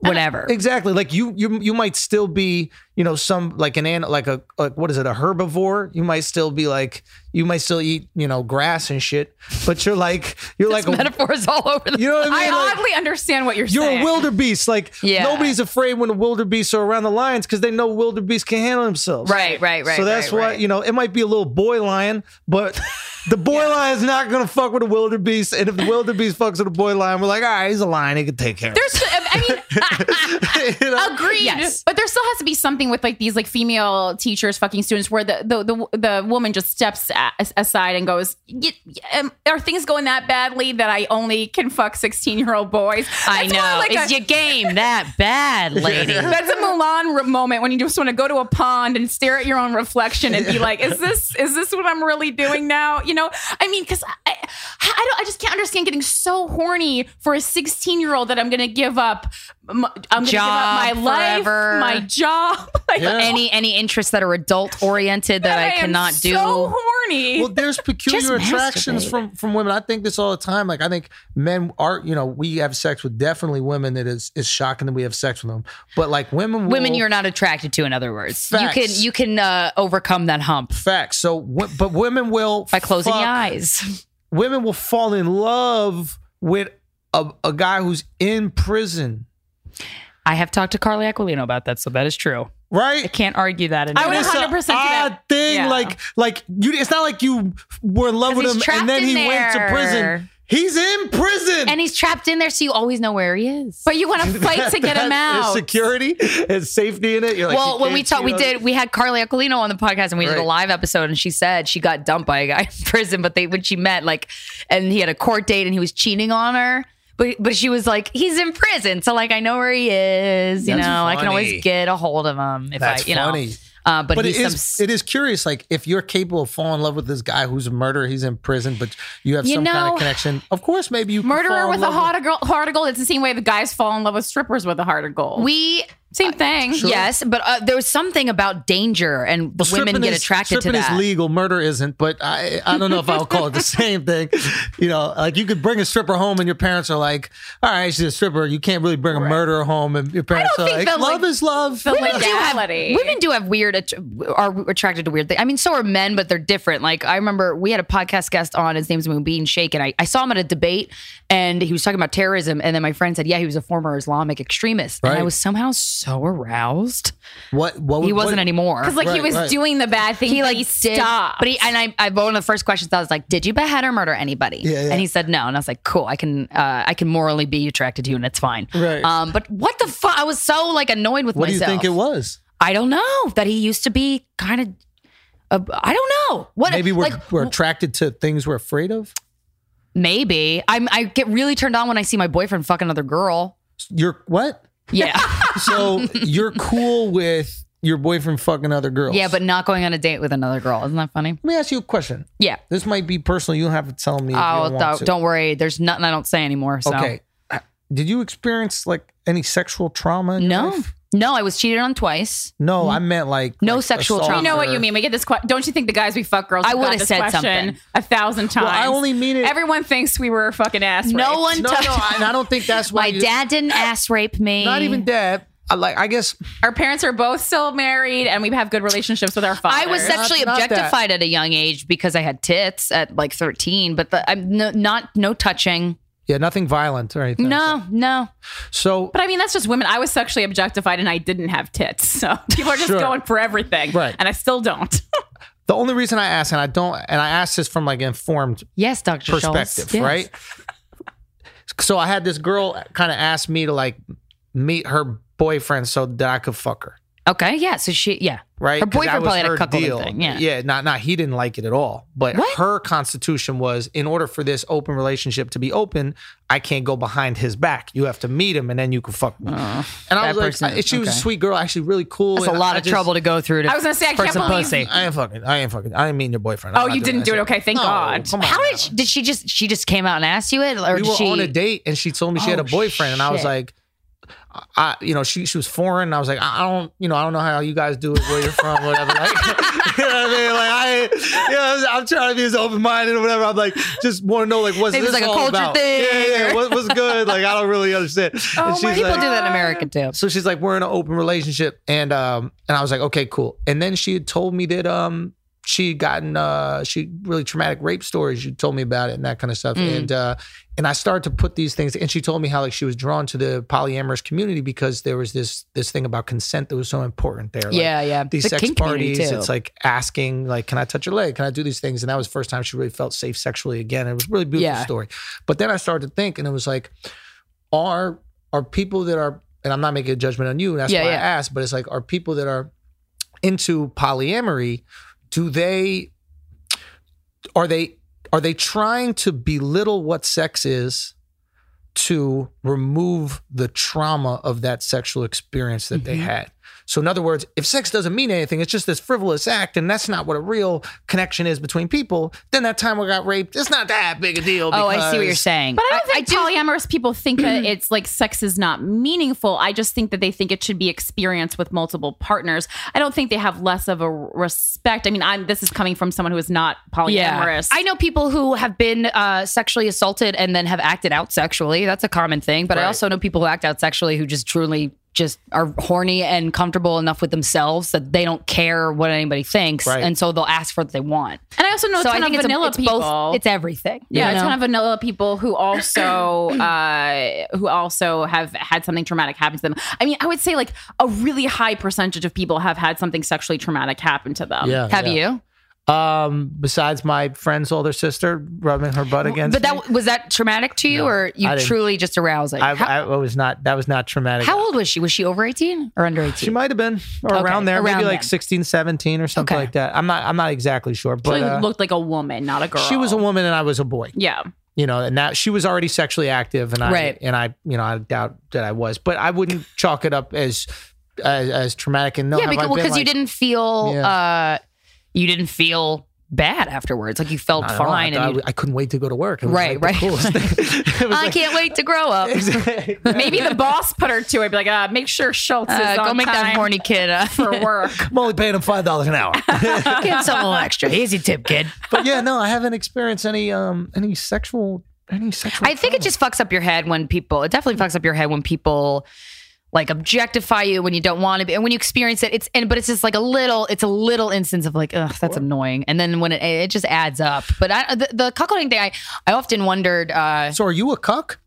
Yeah. Yeah, and people are using that as an insult now. that's a new thing that people are using that as an insult. Right. But I'm like, yeah, that's what I am. So I love it. you're a It's cuck. hot. You're a she. Yeah. I love it. I get so aroused. Lady I masturbate to it. So he's fucking another girl, yeah. raw or condomed. Condom, always. Do you also fuck with her? Yeah. Just because I'm there, you know what I mean? I want to be polite. But you're not. Yeah, I've applied. I'm not um by I guess by curious, but not I'm just truly not bisexual. But I I don't have a problem being naked with another woman and Yeah. she could touch me and I'll touch her, but I'll be It's very not like a thing. Yeah, I don't get it. By I'm very like, is this okay? I'm just like a new virgin with with women because I'm Right. not used to it. How did and did you? I'm sure you guys have talked about this ad nauseum on the show, so I, I don't want to you know bore listeners. But what was the who brought this up first? I did. you knew in your heart you wanted your boyfriend to fuck another person and then watch. I knew in my pussy I did because I masturbated to the thought of it. Yeah. You would think about it. And Yeah. then- and have you? How do you know in your pussy How do I know what my pussy was? that you don't want that? Uh, I mean, I'm just when I say I'm not attracted to girls, I am like not no, but attracted to girls. your boyfriend fucking one and you watching. Oh, because I, that makes me want the the mere thought makes me want to murder people. Yeah, but have you tried masturbating to it? Uh, I, well, masturbating, I can masturbate to lots of things that I don't actually want to happen in real life. Sure. Oh, really? I've masturbated to him fucking other people. Yeah, that's fine. But like, uh, he used to have like this girl who lived in his building who I would always uh, masturbate to it. But I mean, uh, yeah, it's just not for me right now. It would actually wouldn't even bother me if, if he had sex with that specific girl while I was there. But we had like a camaraderie. And I would, and I don't want to have sex with her. Okay, that's cool. What's the most sexually adventurous thing you've done? What is adventurous? Like uh, I don't know what whatever that means to you, Andrew. I guess I don't know. Like I'm I'm not really um I don't really Do you have three back ways? You got you got orgies. I've had I've had threesomes with girls, but I'm going to be honest with you. The, the women that are attracted to me in general tend to be wildly heterosexual.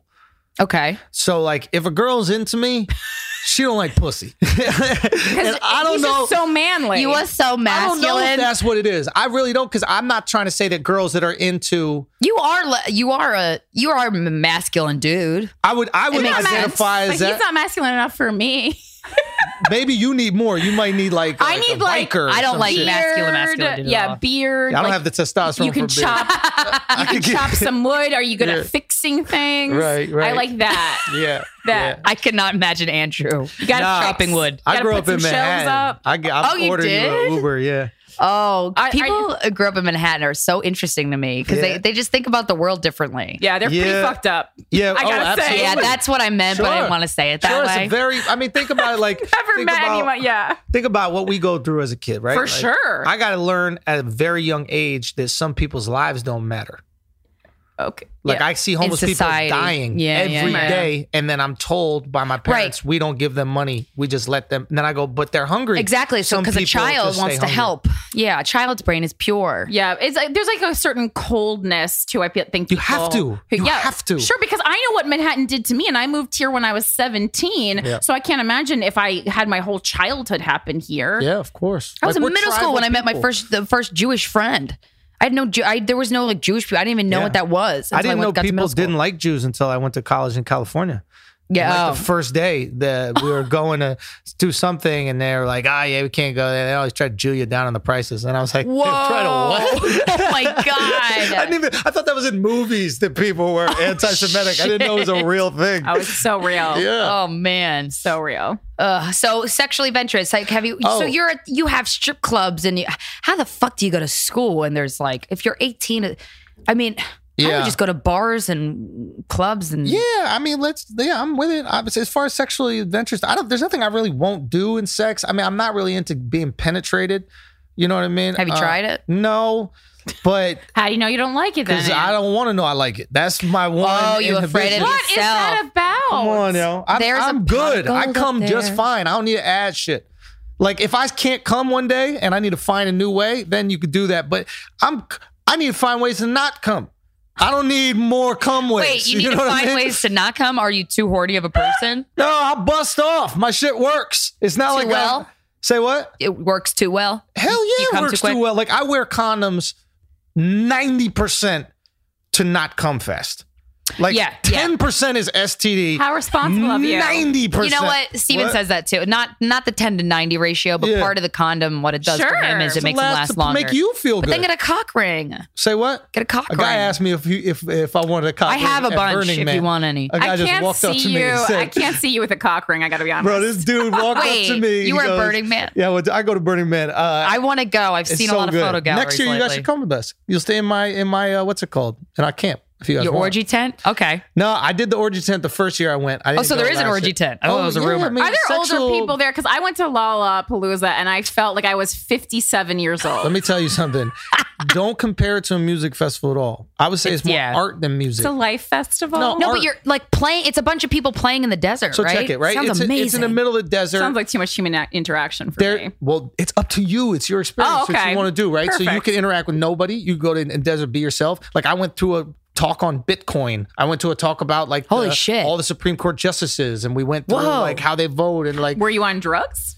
I also did a lot of drugs. But why you went to the Supreme Court judge, because that kind of sounds like that you just married my fun. two favorite interests: doing drugs and then, but having a very Education. educational experience. Yo, uh, that that's what everybody's doing there. You could pick and choose. I'm All not right, joking. when like, is it? I'm going like- next year. And, and and to be honest, I bet if you guys went and you guys had to talk about this, like first of all, there's tons of anti slut shaming things that are going. no, on I want to go Like, as just me. Yeah. I don't want to go as work. for okay, I wanna have fun. Perfect. But one of the cool things about the experience is like, what are you bringing to it? Like, what are you Oh, giving to it? Right? There's no money there, Mm-hmm. So there, there's uh, like you can't buy anything but ice and coffee at center camp. Outside of that, Oh, everything is gifting. It's not bartering, gifting. It's a gifting Oh. culture. So you don't go, I'll trade you. That we don't do that.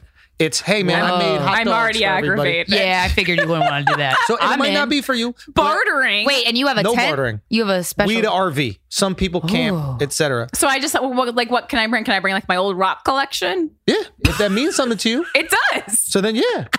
Corinne- Absolutely. Corinne's in the sitting in the one corner of the desert where no one is, just Yeah. staring at a rock collection on Molly. on some real shit. On some real shit.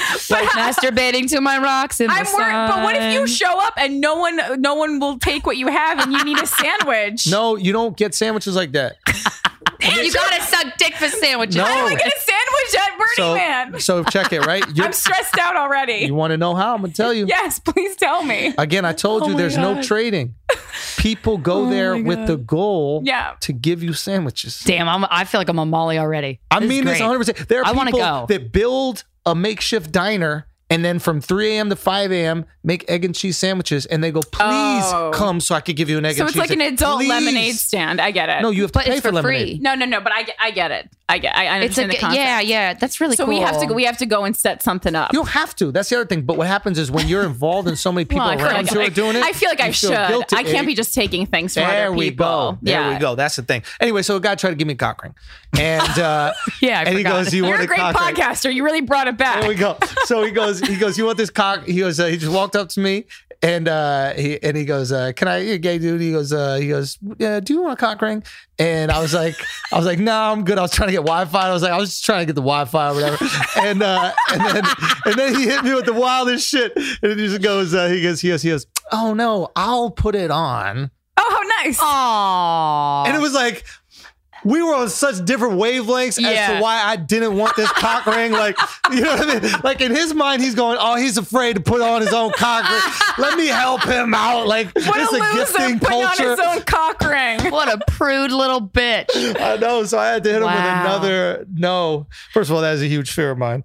What? Like, For A first of all, stranger putting on a cock ring? yeah, because it's like Gay you don't stuff? know my cock.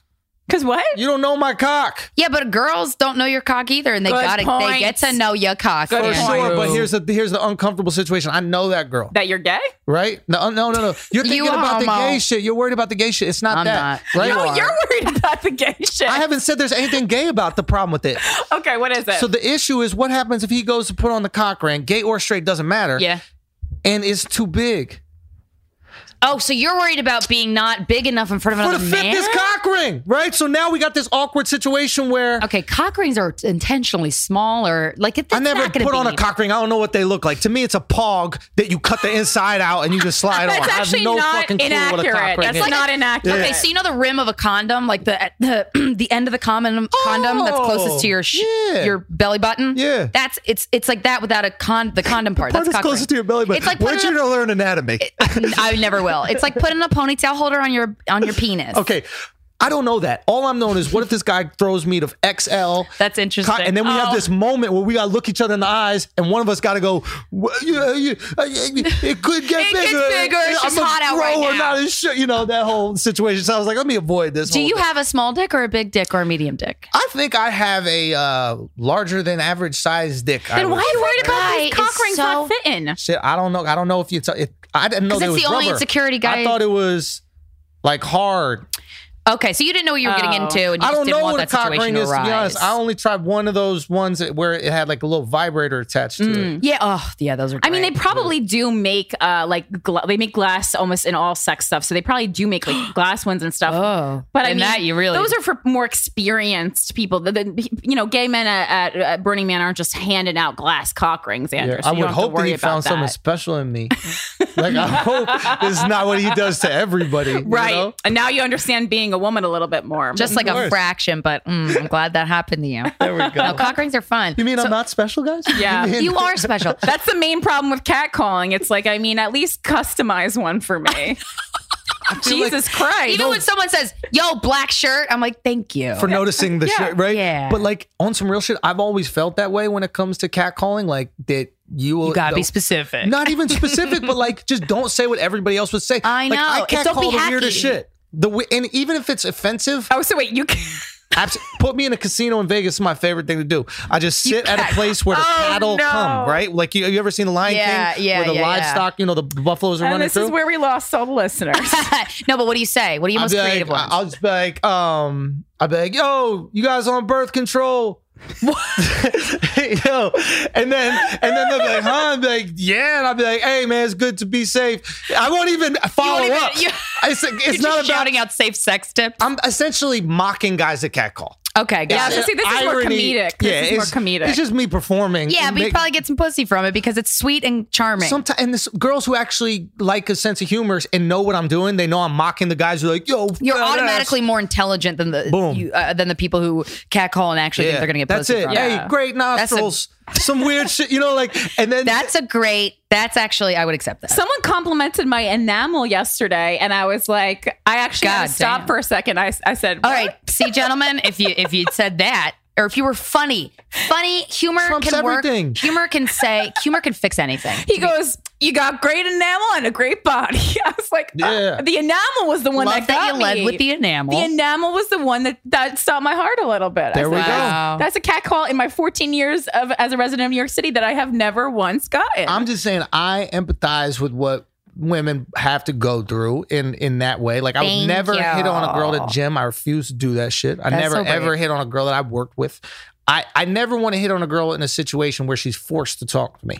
That could be my Yeah, 'cause own she- insecurity though. No, That's you're, a- you're that's correct smart. with that Yeah. instinct because when women like when we start a new job or whenever, and it's it's it's almost like an annoying, a little bit of a burden when someone's attracted to us in that, and we have to see them a lot because. It, obviously, if we're not attracted to them, it's just like, oh God, now I got to figure out how to fend him off. or without being sometimes an we feel guilty because it's like, oh, this is a really nice person and I really enjoyed working with this Yeah. person. But now that I know that he's attracted to me and I'm not attracted to him, I honestly kind of just feel bad being there, even though I shouldn't. Yeah. I just feel bad. It's just a clusterfuck. I feel that now for the first time in my life. oh, really? Yeah, like I'll be on dates with girls, like, and I'll be like, man, this is a really cool conversation, but I want to have sex with you. And then, like, I'll literally think, like, should I just have sex with her? And then, you know, You, because oh, she so you wants don't want to have? sex. Oh, okay. I'll just enjoy oh, conversation. interesting. women think women have that same exact thought a lot. That's what I'm saying. I'm Yeah. empathizing. Like, I Yeah. get where you guys are coming Yeah. from, where it's like you almost feel maybe a guilt to do, oh, let me jerk them off. Like, I've heard girls even say that. Like I'll I just paid for dinner, I'll suck him off. Exactly. Yeah. And that's my biggest fear. I don't want you to owe me shit. Like I almost feel like I do this in comedy and in life. I piss people off to like see if they really fuck with me. Right, right, right. Right? Like I trust the reaction to the joke if you disagree with the premise. Yeah. If I say some shit, if I go up there like, you know, women are so smart and you guys are the best at everything, and then I say a joke that gonna- goes with that, you're gonna laugh off of just a pure tribal agreement. yeah, and that's not an earned laugh. It's not earned. That's a hacky. Oh, and that's so almost common in comedy these days. Yeah, all we do is just want to agree in comedy. It's so corny nowadays. It is. I agree. I That's why I like agree. even if for real, like It was I'll- funny because you said I agree. Well, there we go. Get it, guys? But like on some on some Okay. real shit, like I'll see I'll see girls go up and do bits trashing dudes, right? And I actually kind of like it yeah. because there's half of the audience that's gonna maybe disagree with you. So I'm like, there's a challenge to that.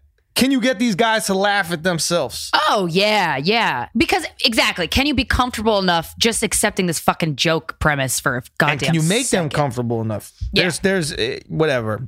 You know what I mean? I do. I do a bit that I, I was really nervous to do, uh, but I basically it's the more you treat a woman like a princess, the likelier she is to become a cunt. The and- likelier she is yeah, to yeah, become yeah, a cunt. And uh, but then I talk about myself and how that when I was treated that way, I just walked all over the person. And Right. I was nervous to do it first. I'm like, oh God, if people roll their eyes, I'm gonna get so mad. Right. But everyone loves it, and the Right. wi- the women laugh the most about They it because they it know it's fucking. And the guys true. like it too because they're like, yo, I've they been know it's true, too. I've been a fucking lick in my life, and Yeah. I let people walk all over me. I know I can't do that. Yeah. Yeah. But with the feeling bad thing, though, with the feeling like you owe someone something, like sex on a date, like if you like the conversation or whatever, that's not like. We, everyone has to learn that lesson for themselves. Like, wow, I did I just fuck him because I felt bad because I think he's nice? Okay, yes or no. Did I enjoy it? No. Okay, let's change what I'm doing. Yeah. You have to do that in order to. You just don't want to hurt somebody. You want to think that they're not. Eh, whatever. It's- do you break a lot the- of hearts? Man, I uh, I hate. I stay in relationships way too long because I don't want to hurt somebody and I don't want to make them feel bad. Oh, I so you're really care. concerned about hurting people. Yeah, That's sweet. Yeah, especially people that I like. I actually Genuinely drawn like. to, and yeah, because that's the fuck. That's the shitty thing. You can love somebody that you're not right for. I Oh, I wish it wasn't possible, but I've you That know, I've- sometimes love ain't enough song. When mm. did you experience ain't that? enough. Not at all. Wait, did you The worst. experience that in your last relationship? Because that's the only relationship I I know about Which from one did you know about? the singer. No, that I had one after that. You did? Yeah, I wasn't public with it. Oh, okay. Be- Yeah, because oh, that's what I was gonna. I was like, I because I was like, I kind of followed that Yeah. that pre that previous relationship Yeah. on the internet. And I was really really surprised when you guys guys broke up, and I was like, no, I need all the details. Like what Yeah. happened? It was like a celebrity thing where I was like, oh, really? Invested. Can we in- say who it is or no? I don't know. Yeah, what we're yeah. I Well, I mean, I don't. I- yeah, it was not. She's not actually like. No, a- it's not Selena Gomez and Yeah. yeah. like that. It- yeah, but I just had a girlfriend, and then uh, I was, yeah, I was, I was with her for four years. I was miserable for about two, and and I so, why did you stay in it? I've done Because I, dude. I, Yeah, we've all done it. I think. yeah. Well, in this situation, like, I really wanted to be like a thing that worked out for her. You know, she has a bunch of things not work out for her in her life, and I thought she was a really sweet person, and and I knew that she like treated me well in, in a lot of ways, in a lot, and uh, so I did value that. But uh, I just wasn't there. We just weren't there, and I and I I didn't want to hurt her. Also, she had moved countries. Like she came to America, I got her a visa in America, so she oh, kind of wow. she relied on me financially. Oh. Like when we broke up, I gave her my, I gave her a severance package essentially, like Yeah. so that she would be all right. I gave That's her very like, nice of you. yeah, because I don't want to put someone on the fucking street, but at the same time, I don't want to draw this out. I have a friend who And actually basically did the same thing. Like they they were going to move to this house together, and he was like, "I don't want to. This has been person has been a part of my life for a very long time. Yeah. So like, I'm going to make the house payment that I said I would make, but I'm just not going to live in the house." yeah, That's very kind of you, and it, and it's, it does suck when when bra- when ending a relationship might mean that one person, the person who gets dumped, especially, is put in an unfortunate financial situation, living situation, whatever. It should never deter the, you from ending a relationship because you want to get out of it for your own mental sanity. Yep. But also, that's a really good idea. I've never heard of that. yeah. It's just Smart. I think a lot of times it also eases your guilt, right? Because Sure, we have so 100%. much guilt in a breakup if we actually care about the person. Yeah. So so it just puts you in that position. But it I learned stuff, and then I had a relationship that after that, who with like.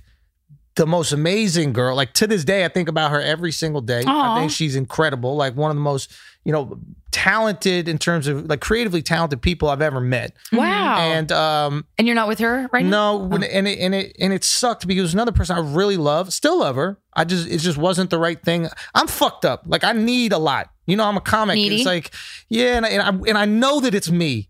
I But know what I'm, about it? So what was about it? lacking? Yeah, what was Because you seem like such a I didn't think she found me funny. Really. you were- thought she was faking it. No, not she. Just, she, wasn't She was fake- faking her laughs. Oh, she wasn't orgasm. even faking it. No, no. I just I think deep down I didn't I didn't think it and like that's something that I really value, but that's my insecurity. If I asked her or if somebody independently asked her, I'm sure she would say she would. So what? Is that the reason why you ended it? Yeah. Well, no, that's that's not the reason why I ended it at the time because I wasn't self aware enough in the moment to realize that. I just knew that there was when when I was hanging out, I just knew that there was maybe an insecurity that I felt uh, just a lack of comfort at certain times, Okay. and it sucked because like even to this day, like I check on her Instagram every once in a while to see to hope she's doing great. Yeah, that's Like good. You know what I mean? Like like really No ill will. Yeah. Was she shocked when you wanted to end it? Yeah, yeah, and it was it was so sad because she's just the dopest. It, it- it's just sometimes people can be great.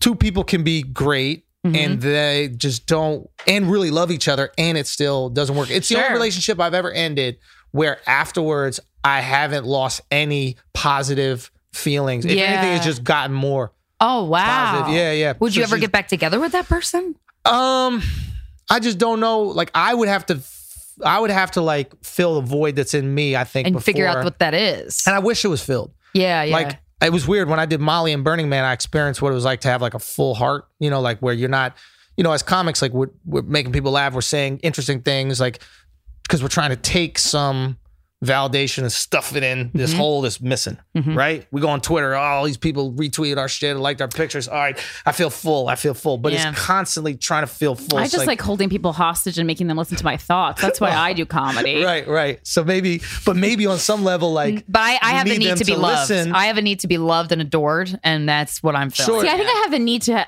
talk to people while they shut the fuck up. and wh- why, why, why you think that is? Just because everyone, uh, because I think that my opinion matters more than other people's. I think is the honest answer. If you truly- and I know it doesn't, but that's what I believe. Well, if you truly believe it matters more, why do you need them to validate it? I mean, they. Well, I mean, I can't make money talking for free.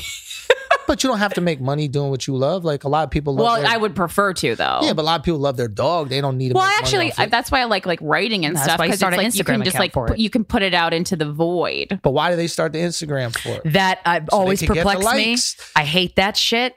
Your dog doesn't need to be on Instagram. Your dog doesn't give a shit about Instagram. Sure, Go pet your dog in a park. They want people to go on like a very basic primal level. Yeah. They just want people to go, "Wow, your dog is so cute." Absolutely. This dog is a reflection of you. and then we stop seeking that in human form because we're getting it on the internet. And Boom. So I Uh-oh. wish I was at this place where, and I felt it when I was on Molly. Like I was filled. with My heart was so full, and it was overflowing. Right. I hear then. All I wanted to do was make you you feel comfortable. If I felt you felt you were feeling a little insecure about your manicure or some shit, I.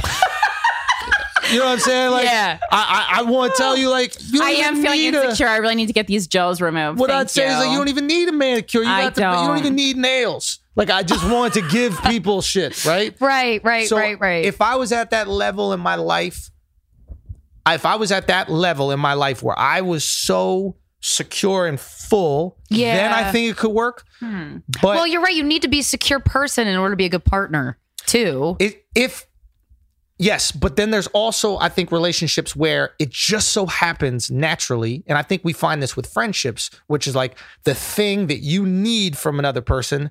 They just happened to, to have an want to abundance. give. Yes. Exactly. Yes. So Puzzle piece. puzzle piece exactly so the girl that i'll probably end up being with eh, f- forever hopefully you know is is maybe the girl that will just naturally be that giving Giving when in that I way. need, and then i'll naturally do things for her Right. And what need, she needs. What do you need? What do you need the girl to give you? Whew, that's a good one um i think i think i do i think i think in a lot of ways you know uh Neal Brennan put this very well in his in his three mics uh, thing. He said he's like he's like a lot of times laughter to me is like an air bubble, like an oxygen bubble. Mm-hmm. So it's like I'm running out of oxygen, and then you know say some joke or whatever like that, and then all of a sudden that's a little bit more time Sure. with the oxygen. And I don't know if it's that extreme for me because I don't need it to be a laugh. I could also have it being like a interesting thought that we chew on for a minute, right? Yeah. The the intellectual chemistry needs to be on point. Right. And this is not to say that this girl wasn't smart or anything like Right. that. But No, I I, know. wanted I want somewhere like when we're talking, it's just this whatever she needs, know- I'm giving. Whatever Yeah. I need, she I need, she's giving. I think this might be related to what you're saying. One thing I really, really love about uh, my boyfriend of six years, he, I am the funniest around him. Yo, He brings out, I don't know what I am on. I am on fire Yo, when he's in the room. I cannot tell you And that is the how best feeling. important that is, and especially as a comedian. Yes, and it's not anything. I. j- It's just the intellectual chemistry. But It it's also truly- because you have such a deep love for him that you're going to try your hardest around But around it's a him. space that he's too- created. It's a non-judgmental. it's non-judgmental space that he's Yeah. created for her. You don't feel bad if you bomb. You don't feel No. like if you bomb, then it confirms your insecurities, Right. which are I'm not that funny, I'm Right. not that smart, I'm not whatever. He creates this loving environment. Yeah. and I'm sure you By not create- doing, I don't know what he being. does, just by existing. Yo, I'm. T- this is what our friends do to each other. And Yeah. Eh, eh, mm. it- it- like honestly, I'm always I'm funniest around Steven and Corinne. That's, that's why why Corinne your and I have good podcast works. chemistry. That's why people fuck with you guys. Yeah, you- yeah, yeah. Yo, uh, you know who, who who was like this for, and I'm sure it's with tons of people. Whitney Cummings.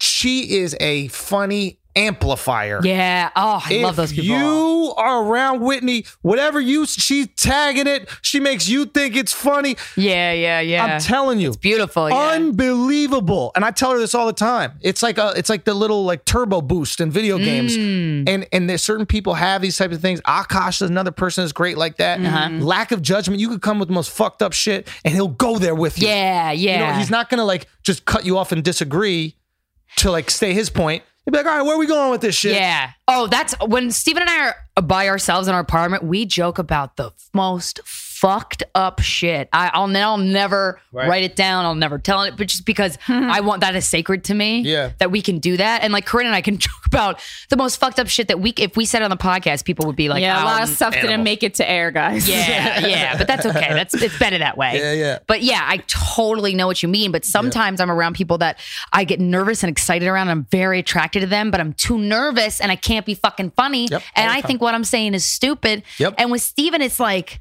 it's just with ease. I In- totally know what you mean. It's so valuable that. And Yeah. and as you get older, as a guy, it's very hard to at least for me in my younger years, like when I was just trying to get pussy, you know, in a lot of ways, Yeah. pussy validates you as well. Totally. Right? Like, so it's just like, oh, if I sleep with that girl, that means I'm funny. That means I'm smart. I mean, all these mm-hmm. things, right? And I'm sure on some level, women probably do that with guys, right? Absolutely. So it's like, and I think when you get older and you stop needing to get laid as much, or you start having a lot more self confidence and you know these things about yourself, yeah.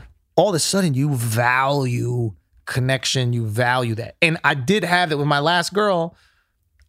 It was like I felt the most comfortable being vulnerable around somebody that I've ever felt. Like That's I could tell her like zero judgment for it. And it was such a beautiful feeling because a lot of times with women, as a guy especially, you don't want to be vulnerable. You don't want to share these feelings. Like, Yo, I'm a rock. I, I could do anything. Women love vulnerable men, though. Yeah, but it's so hard. And not initially. You don't want to walk up to a girl You're like, right. "Hey, I'm a little bit uh, insecure about my Yeah, waistline." that's Jesus Christ. Please never say that to me.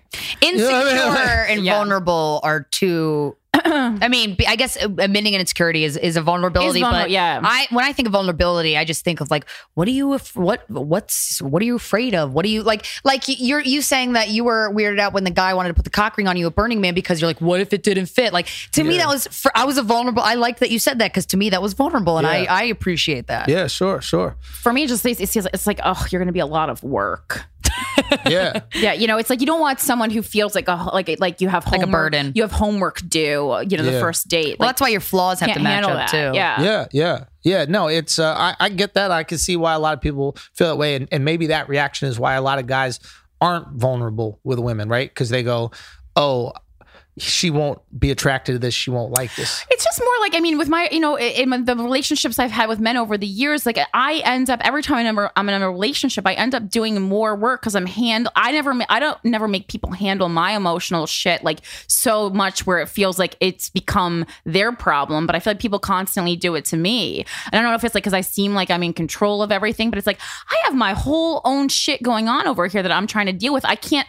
I can hold. I can like it's like I can hold your hand and support you while you do it, but I cannot do it for you. Yeah, you got to be independent. eh, That's too much to ask of anybody. Like I cannot also be your therapist. Like there are therapists for that. Right, right, right. And I I just so often it's just like all this stuff, and I'm like, why am I doing this? I'm doing extra the work, extra work, and I'm not getting the payoff. Right. Well, Well, what the guy? Maybe you're not choosing guys you like enough.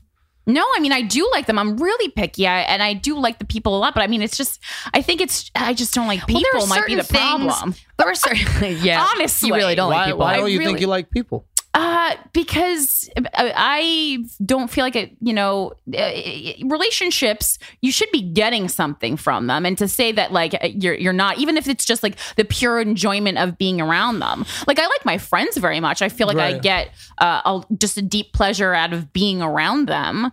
But uh, relationships, very, a lot of times very hard for me to be like, what, what is the point of this? Like, You need a good we could just be Man. friends. Yeah, you do, girl. We're gonna go Birdman. I'll tell you 10. why. No, I it's funny say because that. your I'll your tell you your why I Molly say that. experience was very similar to the Molly experience I talked about uh, for Lollapalooza. Sure. The So- full heart, all that the, kind the of reason stuff. Reason why I say that is because it seemed to me in what you were saying now that you're concerned about a payoff, right? It's like, what are you doing for me? What are you giving me? a relationship is I a business deal. Yeah. How do I receive that? It's a business deal, Yeah. etc. I mean, a marriage is not a, not a. I try not to make a Sure, regular sure, relationship sure. one. But the whole experience of Burning Man is what can I give? And I don't think there's anything wrong with being in a relationship where you want to give to that person. I, matter of fact, with every girl that I've been with, I hope that I've elevated them in some way. I hope I made them believe that they could achieve things that they didn't believe they could achieve beforehand. I hope I made them feel more confident and secure about parts of their body and their mind that they weren't secure about before because I truly believe that.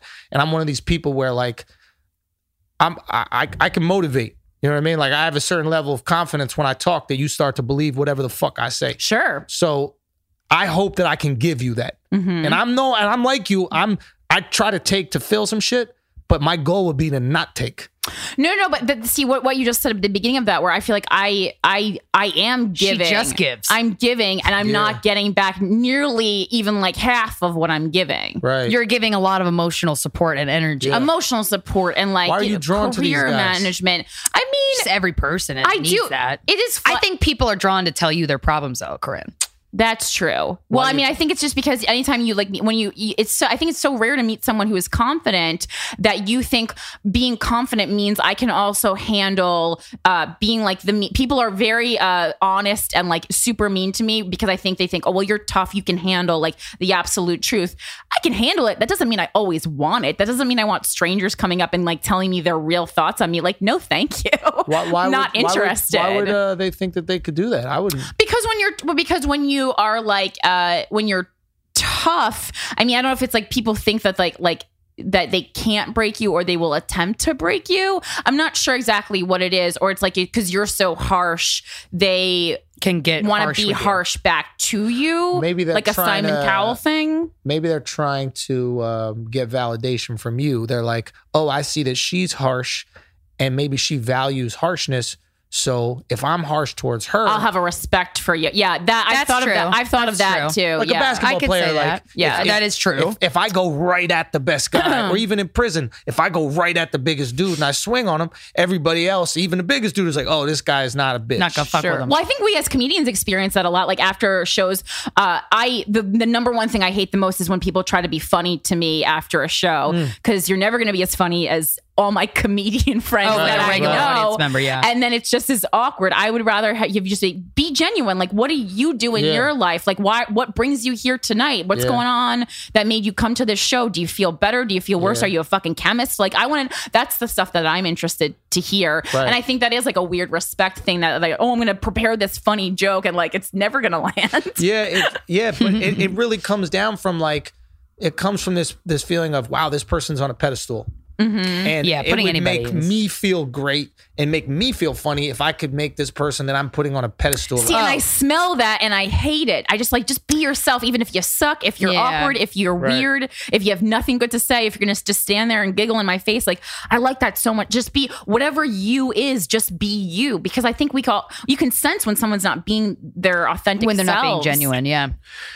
Yeah, yeah. I don't find it as as big an issue after shows. I think it can be awkward, but like I understand the intention. I try to judge people by intent. not- Yeah. you know. Oh, for sure. Yeah, absolutely. But uh, I do understand that with like, uh, you know, maybe up and coming people in a business or like comedians who are up and coming that.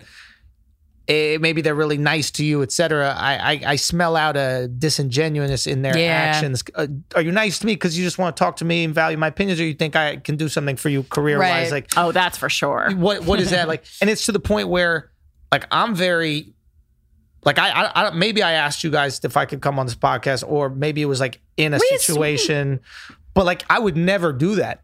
I would. Ne- I, I think I did it because I wanted to definitely promote for for one this this project that I have the stand up project, but like.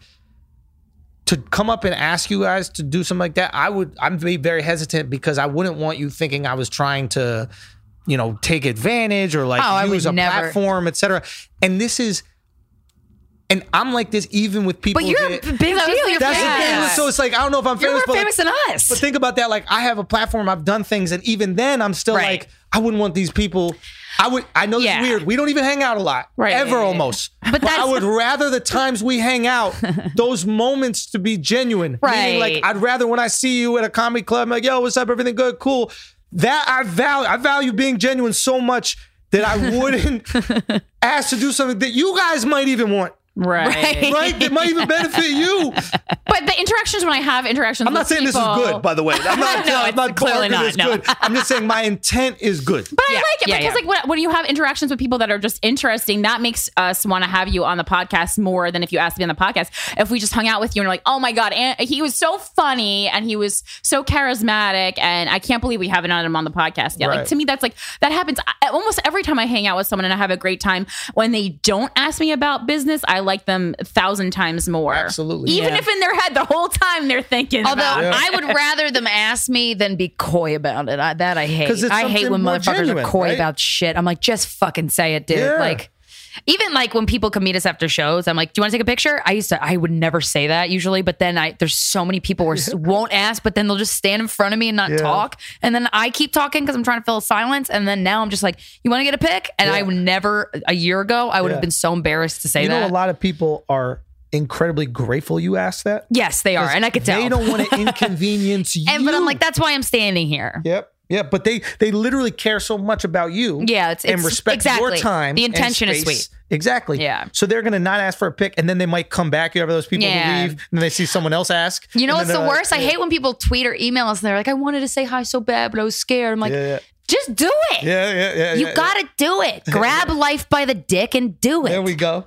Yeah, I mean, we're very. I, we're, I've never really met anyone who I liked very much who wasn't like just pretty much a regular ass person when I when I talked to them. Right. You know, no matter how much you like them. I mean, unless you're meeting someone super high level like Lady Gaga, but even her, as presented in her documentary, I don't know. Me and Krystyna watched it. I don't know if you caught up on that. I haven't got through it just Uh, yet. Yeah. But yeah, God, it was it's like just so heartbreaking because it's like, God damn, like this is a business where I don't think you can ever really be happy. So I'm not sure. we, I was talking about this. I think I don't know if it was a podcast or just with some friends. Isn't it weird how life Dude, I always itself? forget I'm recording on a podcast. But it's it's we were talking about this, and it's like you know you see these famous people kill themselves, right? Like the guy from Link, Linkin Park killed himself, and you know Robert, Chester. uh, whatever, yeah, Chester Bedingfield, well, there's some might be some extra info on that. but- right? He could have done the the jerking off with the auto asphyxiation. No, Oh, not really? that. Well, Uh, that's what I heard. I have no idea. I'll tell you off. I'm like honestly scared to talk about it on the mic, but All right, well we get to it, but conspiracy theories. essentially, like people are like I can't believe these people kill themselves, and I'm like that makes more sense to me. yes.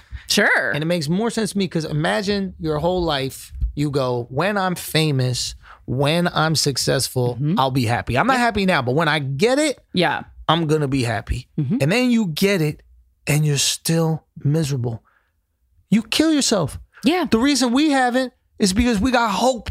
Yeah. You know what I mean? Well, I It's always like- have to have a goal uh, that I haven't. I always have to have something I'm striving towards, Sure. so I can focus on that instead of because then when you get the success, and you're like, "Holy shit, this is amazing!" How long does success last for you? Like when you hit, like when you guys got the book deal. Wait, a can I say that, or do you? Yeah. Oh, yeah. It's Okay. co- oh, yeah. Yeah. so when you guys got the book deal, how long were you like, oh my god, we got a book? Uh, half a day. Isn't that crazy? Yeah, because then I'm like, "Oh, fuck, we got to write a book." Yeah, Like, yeah. You, you already know? think about the next situation. So, but but I have to mentally for myself because if I'm like, I want to get to the point where I have fans and then I'll be happy. Like I, it always has to always. I, I we got to this point with guys we fucked where it hit a nerve and we got successful and we made enough money to be able to not have a roommate, which was fucking incredible. Mm-hmm. But then I'm like, oh, I stopped creating goals. I got to keep creating the Yeah. goals that are like far, far away that I don't think are possible. Right. Because I don't ever want to get to a point where I'm like, I'm at the top of the mountain. Where is Right. anybody here? Where I'm not I go? happy. Yeah. And I don't I don't want that feeling at all. That's Yeah. why But yeah. with this, I mean, with this though, I mean, I got less happy because it just was this window into how uh, miserable and tortured everyone is, and then I just felt this like great weight that I was like, and then and now they're turning to me, and I was like, I don't, I'm not, I don't even know what the fuck I'm doing. I mean, I know what I'm doing, like in my career, I've uh, and I and I and I understand that very well, and like I have focus. I mean, even if it's not making me happy, like I understand what I'm doing, and I feel like I have a, a grasp on it. Uh, but yeah, I'm just like, oh my god, everyone is so messed up and and sad and hates themselves and like, what the? How can I? Ugh. Go to Burning Do you Man. hate yourself? I, I I'm am. not joking. You I already went told me. next year. I mean this is I'm gonna go in your te- no, I'm I not want to. joking. I'm not You guys will get your own RV and maybe take a couple friends with you. You Okay. fit- I think four I or have five to wear like a wig or something because No. honestly, Sure. uh, because Dude, this we'll paint our bodies so- and wear wigs and be. Yeah, we'll go into be whoever you want to be. Yeah. that's really what it's what it's about. I mean, you're not going to be the only person in a weird costume. You should have seen this shit I wore this year. I love costumes. I had fucking uh, satin gloves up to my elbow. Oh, I love was rough. costumes. but but I think um, I forgot what what, what it Go to was that I was going to say. Well, everyone's so miserable and they have their own. Oh yeah. It, well, the reason I said Burning Man was because I didn't have the ability to be on the internet or on social media Mm. for a week after after for, while I was at Burning Man, and after that, when I came back to the real world and I was off like the Molly come down, it was the most confident I've I've felt in years. And uh, I would say I operate with a pretty decent amount of confidence, right? And it, Mm-hmm. was- but and you know what it was? I wasn't constantly on Twitter reading refreshing your tweet that should have Refreshing my gotten more tweet. likes by now. or refreshing and hearing all the hates because we obviously there's going to be a lot of good, but you're going Mm-hmm. Yeah. to get a lot of hate too. Yeah. You know what I mean? Constant. So it's like even as numb as we get to that, you still going. It's still going to go through your head Yes, a little bit. It's still gonna make you. so when you shut the window to that shit. You can feel pretty up. good. Yeah. Do I hate myself? No. I think that on the spectrum of comedians, I love myself a lot yeah. And I'm very grateful for that. But I've also grew up in a family where both of my family, both of my parents, you know, went to therapy their whole life. I was very aware of mental illness. So Oh, I good. developed a lot of systems to deal with, you know, being down or depressed, even from a very young age. Oh, that's great. You got a lot I of mean, tools. young, young, young. I mean, even like when I was young, young, for every negative thought I would have, I would balance it with five positive. Wow. Just develop myself. Like I was like, okay, why is it that sometimes I feel bad and then everything is bad? Okay, maybe that's just my brain. But if my dad wasn't depressed all the time, I would have never thought that. And I took that into comedy. Like comedy, you know, we're never happy. I would mm-hmm. force myself to to to recognize progress. yeah. Like early on, I'd be like, well, wow, I can actually go on a stage and make people laugh now. I couldn't do that Right. six months ago. yeah. I can go on a stage and open with just a joke. I don't have to do crowd work to get into. I couldn't do that 4 months ago. And it was this constant, yeah. you know, tools to maintain self-esteem because it takes work. Dude, the brain is such a fucking powerful fucking tool. And I feel like so many people, that's what upsets me about when we got inundated with all these emails that are like, uh, when, when we really truly realize like so most people aren't confident in themselves and most people do not like themselves. It's, I'm not saying love. I think like is more important. You don't have to love yourself, but liking yourself is very, is a, an important foundation. Sure. And I feel like it, you have the ability to. It's just you have to figure out what works best for you, and that's why there's so many industries. There's a self improvement industry is and self help is a million dollar, billion, trillion dollar industry because so many people are searching for something to make them feel better. When in reality, you can make yourself feel better if you go, "What do I need? What? How, let's let's pay attention to the patterns, the thought patterns that I'm thinking. Or every time I think a negative thought, I'm going to note it, and then then I'm going to realize, oh, I'm thinking a lot of negative shit throughout the day. I need to be more positive, or whatever the fuck, whatever the fuck it is. And I wish more people realize that they could do that on their own. Yeah, the self-help uh, boom, I think, is attributed to uh, a lack Social of media. well, man, social media, sure, but I think it's I think it's a lack of religion. I think it's the new religion. Oh yeah, you're right. As people step away from, because what did Jesus Abraham do? Right? Hicks, or whatever. Yeah, yeah, yeah. Jesus, Jesus was like a healer un- and a nice dude. he loves you unconditionally. yeah, That's honestly, I grew up with no religion. me either. Okay, most people assume I'm Jewish. I'm not, and I, my parents were pretty much atheists, both of them. We grew up with no religion. They weren't anti-religion, but we just grew up with none of Same. it. Yeah. But when I was on that Molly, I understood the I understood what Jesus does. Yeah. He loves you no matter what. He has all this love to give. He fills you up, and I understand why people who suffer from addiction, et cetera, are drawn to that force because they're empty. Yeah. And there's well, it also God gives you hope. gives you hope, salvation. It does all these things that self help is kind of replacing because we've removed religion for our lives right now. At the end of the day, humans, whether you like it or not, we need to be told what the fuck to do. right. We need that shit. We need order.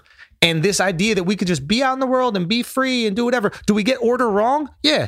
Should gay people be able to get married? Yes. We got Yeah. that wrong with the order. You know what I mean? Should someone be allowed to be trans? Yes. We got that wrong with the order. Yeah. But a lot of the other shit we did get right. Don't steal, don't kill. We need to be told what the fuck to do. Yeah, yeah, When yeah. left to our own devices, it's bad out there. Well, that, I mean, that kind of goes into why I mean, I spent a long time thinking about open relationships, and I kind of thought that I I, I did need the order of monogamy in a relationship because I, I go so so back and forth about it. But that kind of ties into that because I was just like, no, I think at a certain point we need to, we need to be like, no, you can't fucking have everything. It's it because it is it's this sense of chaos. But back to Burning Man, do you think you would have had such a great experience if you weren't on drugs? Because I fucking I fucking love drugs, and I'm really um you know, I'm, I've been like, but just like, you know, not smoking pot or like cocaine. I'm talking about like psych- psychedelics and things Yeah. that you can only do a couple times in a lifetime.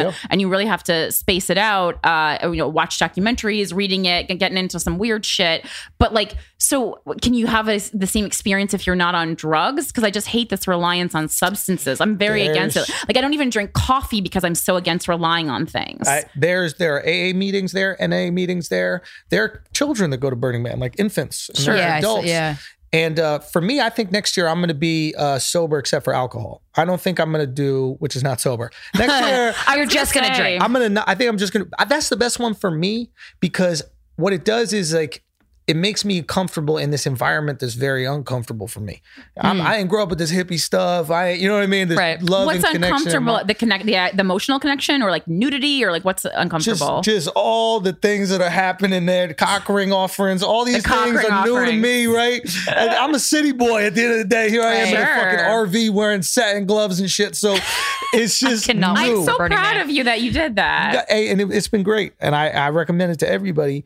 But so for me, that's what works to really kind of like be the most vulnerable that I could be in that environment. Mm-hmm. Yeah. And the Molly thing was cool, but I was so down for two days afterwards. Yes, I was gonna say. I was like, once I you wasn't. the day you, I wasn't down, but You no, got no, no. I wasn't. I wasn't depressed, but I was just regular again. And the problem is, when you do Molly, it's so great, but like you know. it's so good. and though. people are like, "Oh, you guys have been talking a, a lot about drugs lately." Yeah, well, number one, I think we're talking a lot, a lot about it because I think drugs, especially like psychedelic type drugs, which Molly is, you know, more synthetic, but like, the, you know, I don't know, just things like You mushrooms. research it. You have to research it. You have to be responsible. Yes, Molly does put a hole in your brain. You cannot do Molly more than like five to ten times in a lifetime. So if you're doing Molly every weekend, Whoops. you are fucking up. I want to make that very clear. However, I mean, it's hundred percent like, uh, uh, especially American society has put a, a lot of propaganda into the world about like not doing psychedelics because you're gonna uh, unleash this higher power, this creativity that the government, and now I'm sounding crazy, doesn't want you to have. And I fully oh, the LSD bel- documentary will reinforce I what you just said. I fully believe that. You do have to be careful with with the psychedelics though, because that it triggered some uh, mental illness from my brother. And, and we've heard Yeah, that heard before. that you happening. have to be in a. You have to be, and I talk about this all Don't the time. overuse it. I don't do. I'm not doing. Uh, Molly's not a. Molly's a psychedelic. No, it's not. That- Mushrooms and LSD. Are I psychedelics. conclude that I it should not do them right now. Psychedelic, you know, uh, feelings, Qualities. but it's not the. Yeah, it is not. um, I have too much anxiety and I have too much, and I already ha- am predicting that I would have a bad trip. So it's like not for me. Well, that's why I often talk about like I'm in my 30s and I'm so glad I didn't do any drugs in my 20s because I and I wouldn't recommend it to anyone in your 20s. In your 20s, you don't know yourself Interesting. well enough, and you know, So, so, you can unleash something. I see all these kids yeah. doing doing Molly and stuff. You know, 22, 24, and I think that's I just so young. I just think it's like uh, it's like if you're doing if you're hitting that high of a high that young, what the fuck are you gonna do when you're 35? What's gonna what's gonna what's gonna uh, scratch that itch? You know, I'm like I would honestly be concerned. Like, what do you have Yeah. to go? Do you, are you doing heroin? You should be developing the emotional doing? and intellectual tools Sure. to know and love yourself before you do these drugs. And But you have that's to be also a good thing sound. about being surprised about these emotions you unearth because Yeah. some of these drugs can unearth them, like a mushroom experience. And uh, like I had a bad trip on mushrooms when I was in Burning Man. It was the first time I did it, Oh, and yeah. uh, it was it was awesome with the lights and colors initially, and then I just got really in my head Uh. and. And it was just bad. And it was like I was facing every insecurity Mhm. Oh, one after another and like i couldn't stop thinking about it it was and i had to remove myself from the party and i was just like i just need to go to sleep i was talking to myself to stay sane yeah. now i understand people talk to themselves you don't talk because you're crazy you talk because you're trying to stop yourself from going crazy yeah, yeah, yeah. hey get it together Schulz Yeah. i'm saying that to my hey this Yeah. is just mushroom Oh, if yeah. i don't say that i'm just in there I always have a pre and during uh, drug pep talk with myself. Yeah, so it's one of those things where people it's fun, don't get me wrong, it's cool, but at the same time be aware that if you abuse these things, you could have devastating Mm-hmm. reactions. What I mean, what happened to your brother? If you yeah, he was in the he was in an insane asylum for for like 3 weeks. Oh my God. Uh, After from what what? drug? Yeah.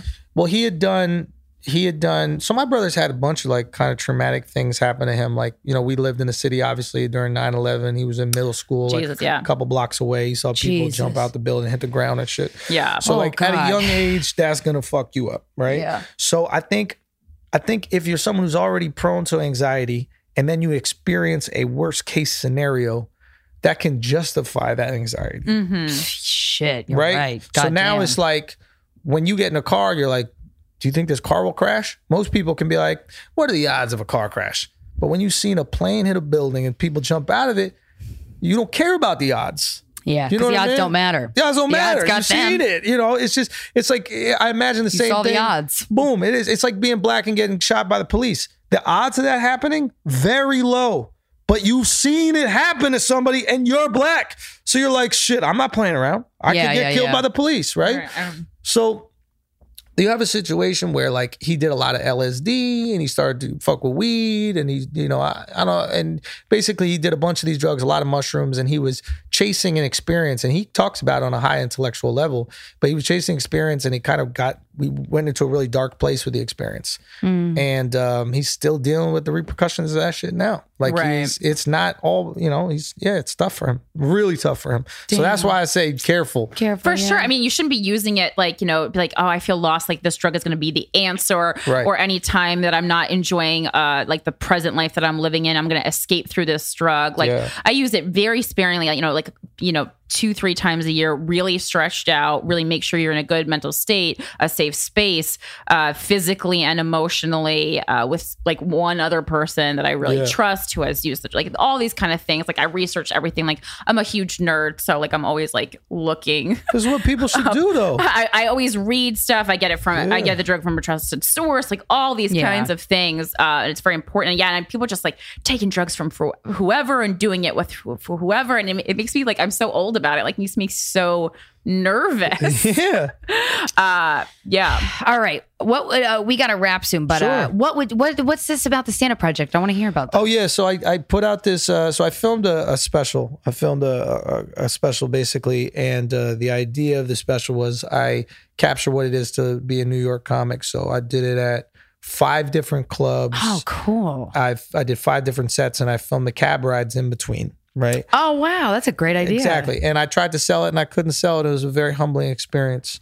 And I said, "Yeah, I couldn't sell." it. Damn. I thought, I thought, I mean, I I, have a decent amount going along, going on. I, Yeah. I figured, but you know, it's tough, and it's one of those Very humbling like, industry. it is humbling, but it's one of those things where it's like, and you guys understand this because you started something yourself.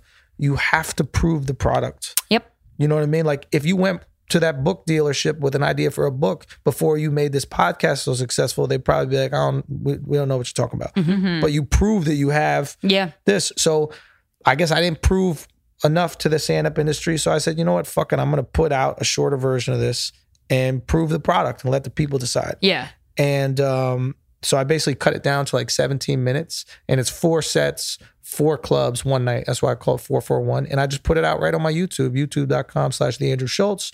And uh, if you could watch it and share it and like it, that'd be so cool. Oh, good. Okay. Yeah. So it is out for us to watch. Yeah, it's out for Good. everybody to watch. It's been out for a while. And I Four, guess four, one. four for one. And the goal is really just is just exposure and like proving the product. And then I mean, if I could get a million views and something like that, that's huge leverage in a comedy Yeah. business. Yeah. Absolutely. course. So- Absolutely. And that's really, yeah. I mean, anybody who's listening, you know, if you feel like at all bummed out about not being able to do certain things in your career, just know like I had a, I was a lead in a sitcom. I've been on TV for the last five years and I got a very, very popular podcast.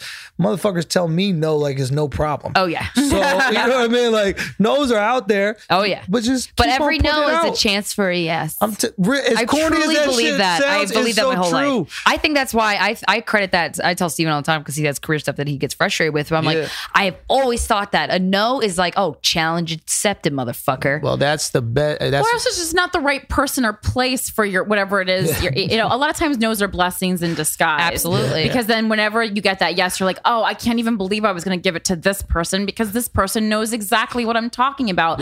You shouldn't have to like force your idea onto someone because that person is not going to be careful with your creative project. interesting. Yeah. Well, I'm excited to check that out. That's yeah, awesome, check dude. it out. I think it. I think it's cool. I hope everybody likes it. That'd be dope. Yeah. And uh, your pro- podcast. Oh yeah, I do a podcast, The Brilliant Idiots with Charlamagne the God, and uh, we got to get you guys on, Yeah. on the podcast. Absolutely, when the book comes out, if that works for you guys. Hell yeah. But we'll um, make it work for us. We got a lot of book readers over here, over at the Brilliant Idiots podcast. Yeah. So yeah, but um, but yeah, check that out. And then I just talking about like hearing those and keep on doing. I just released a sports podcast with a couple buddies of mine, uh, Akaash and uh, Akaash Singh and Kaz, and uh, and it hit number one on the sports and recreation. Dude, yesterday. congrats. What's it called? It's called Flagrant Two, and uh, yeah, and it's just one of those things where it's like putting out the special in that 17 minute form and like hearing the feedback and the response made me realize like the fuck am I waiting for? Like Yeah. let's go, let's make Yeah. shit. Like that's what I did in the beginning of my career. That's, what, what I did. with comedy's about. Idiots, is Yeah. it, right? It's like when we're hungry and then we get a couple big checks and we start going, oh well, We who's get cutting lazy. more? To-? exactly. Yeah. And you can't. For real, fuck that. So I, I we put it out and I was blown away. The second episode we put out, it, it's still at number one now. So I'm just dope, dude. So yeah, if you're into sports, you want to hear that bullshit talk. It's a lot more shit talk and like us joking around than it is analytics. Yeah. So if you just want to hear our opinions about sports stuff, man, check that out. That'd be cool. Dope. dope. And Let's where can go we out find there and get make art, guys. Yeah, go get off your ass. I'm go make art. Go make and art. go to. Burning Man. I mean that. Everybody I who's will. listening, That. check it out. I can't think wait you- to be in that tent. Oh, I, I mean, should everyone who's 22 go? I mean, I, Honestly, it's all right. The, the principles are uh, radical acceptance, radical self reliance, It sounds and good radical. to me. Yes, but the acceptance thing is huge. And how about radical condom usage? Real talk. A very radical Yes. condom A usage. lot of radical condom Yes, usage. there is. Yeah, that that orgy tent is a interesting place. Oh that shit is wild. Yeah, you got to check it out. All right, cool. Well, thank you so much for Thank you. Appreciate sitting it. down with us. This has been Guys We Fucked, the anti slut shaming podcast. We'll talk to you next Friday. outside a riot, and you keep because we know, because we both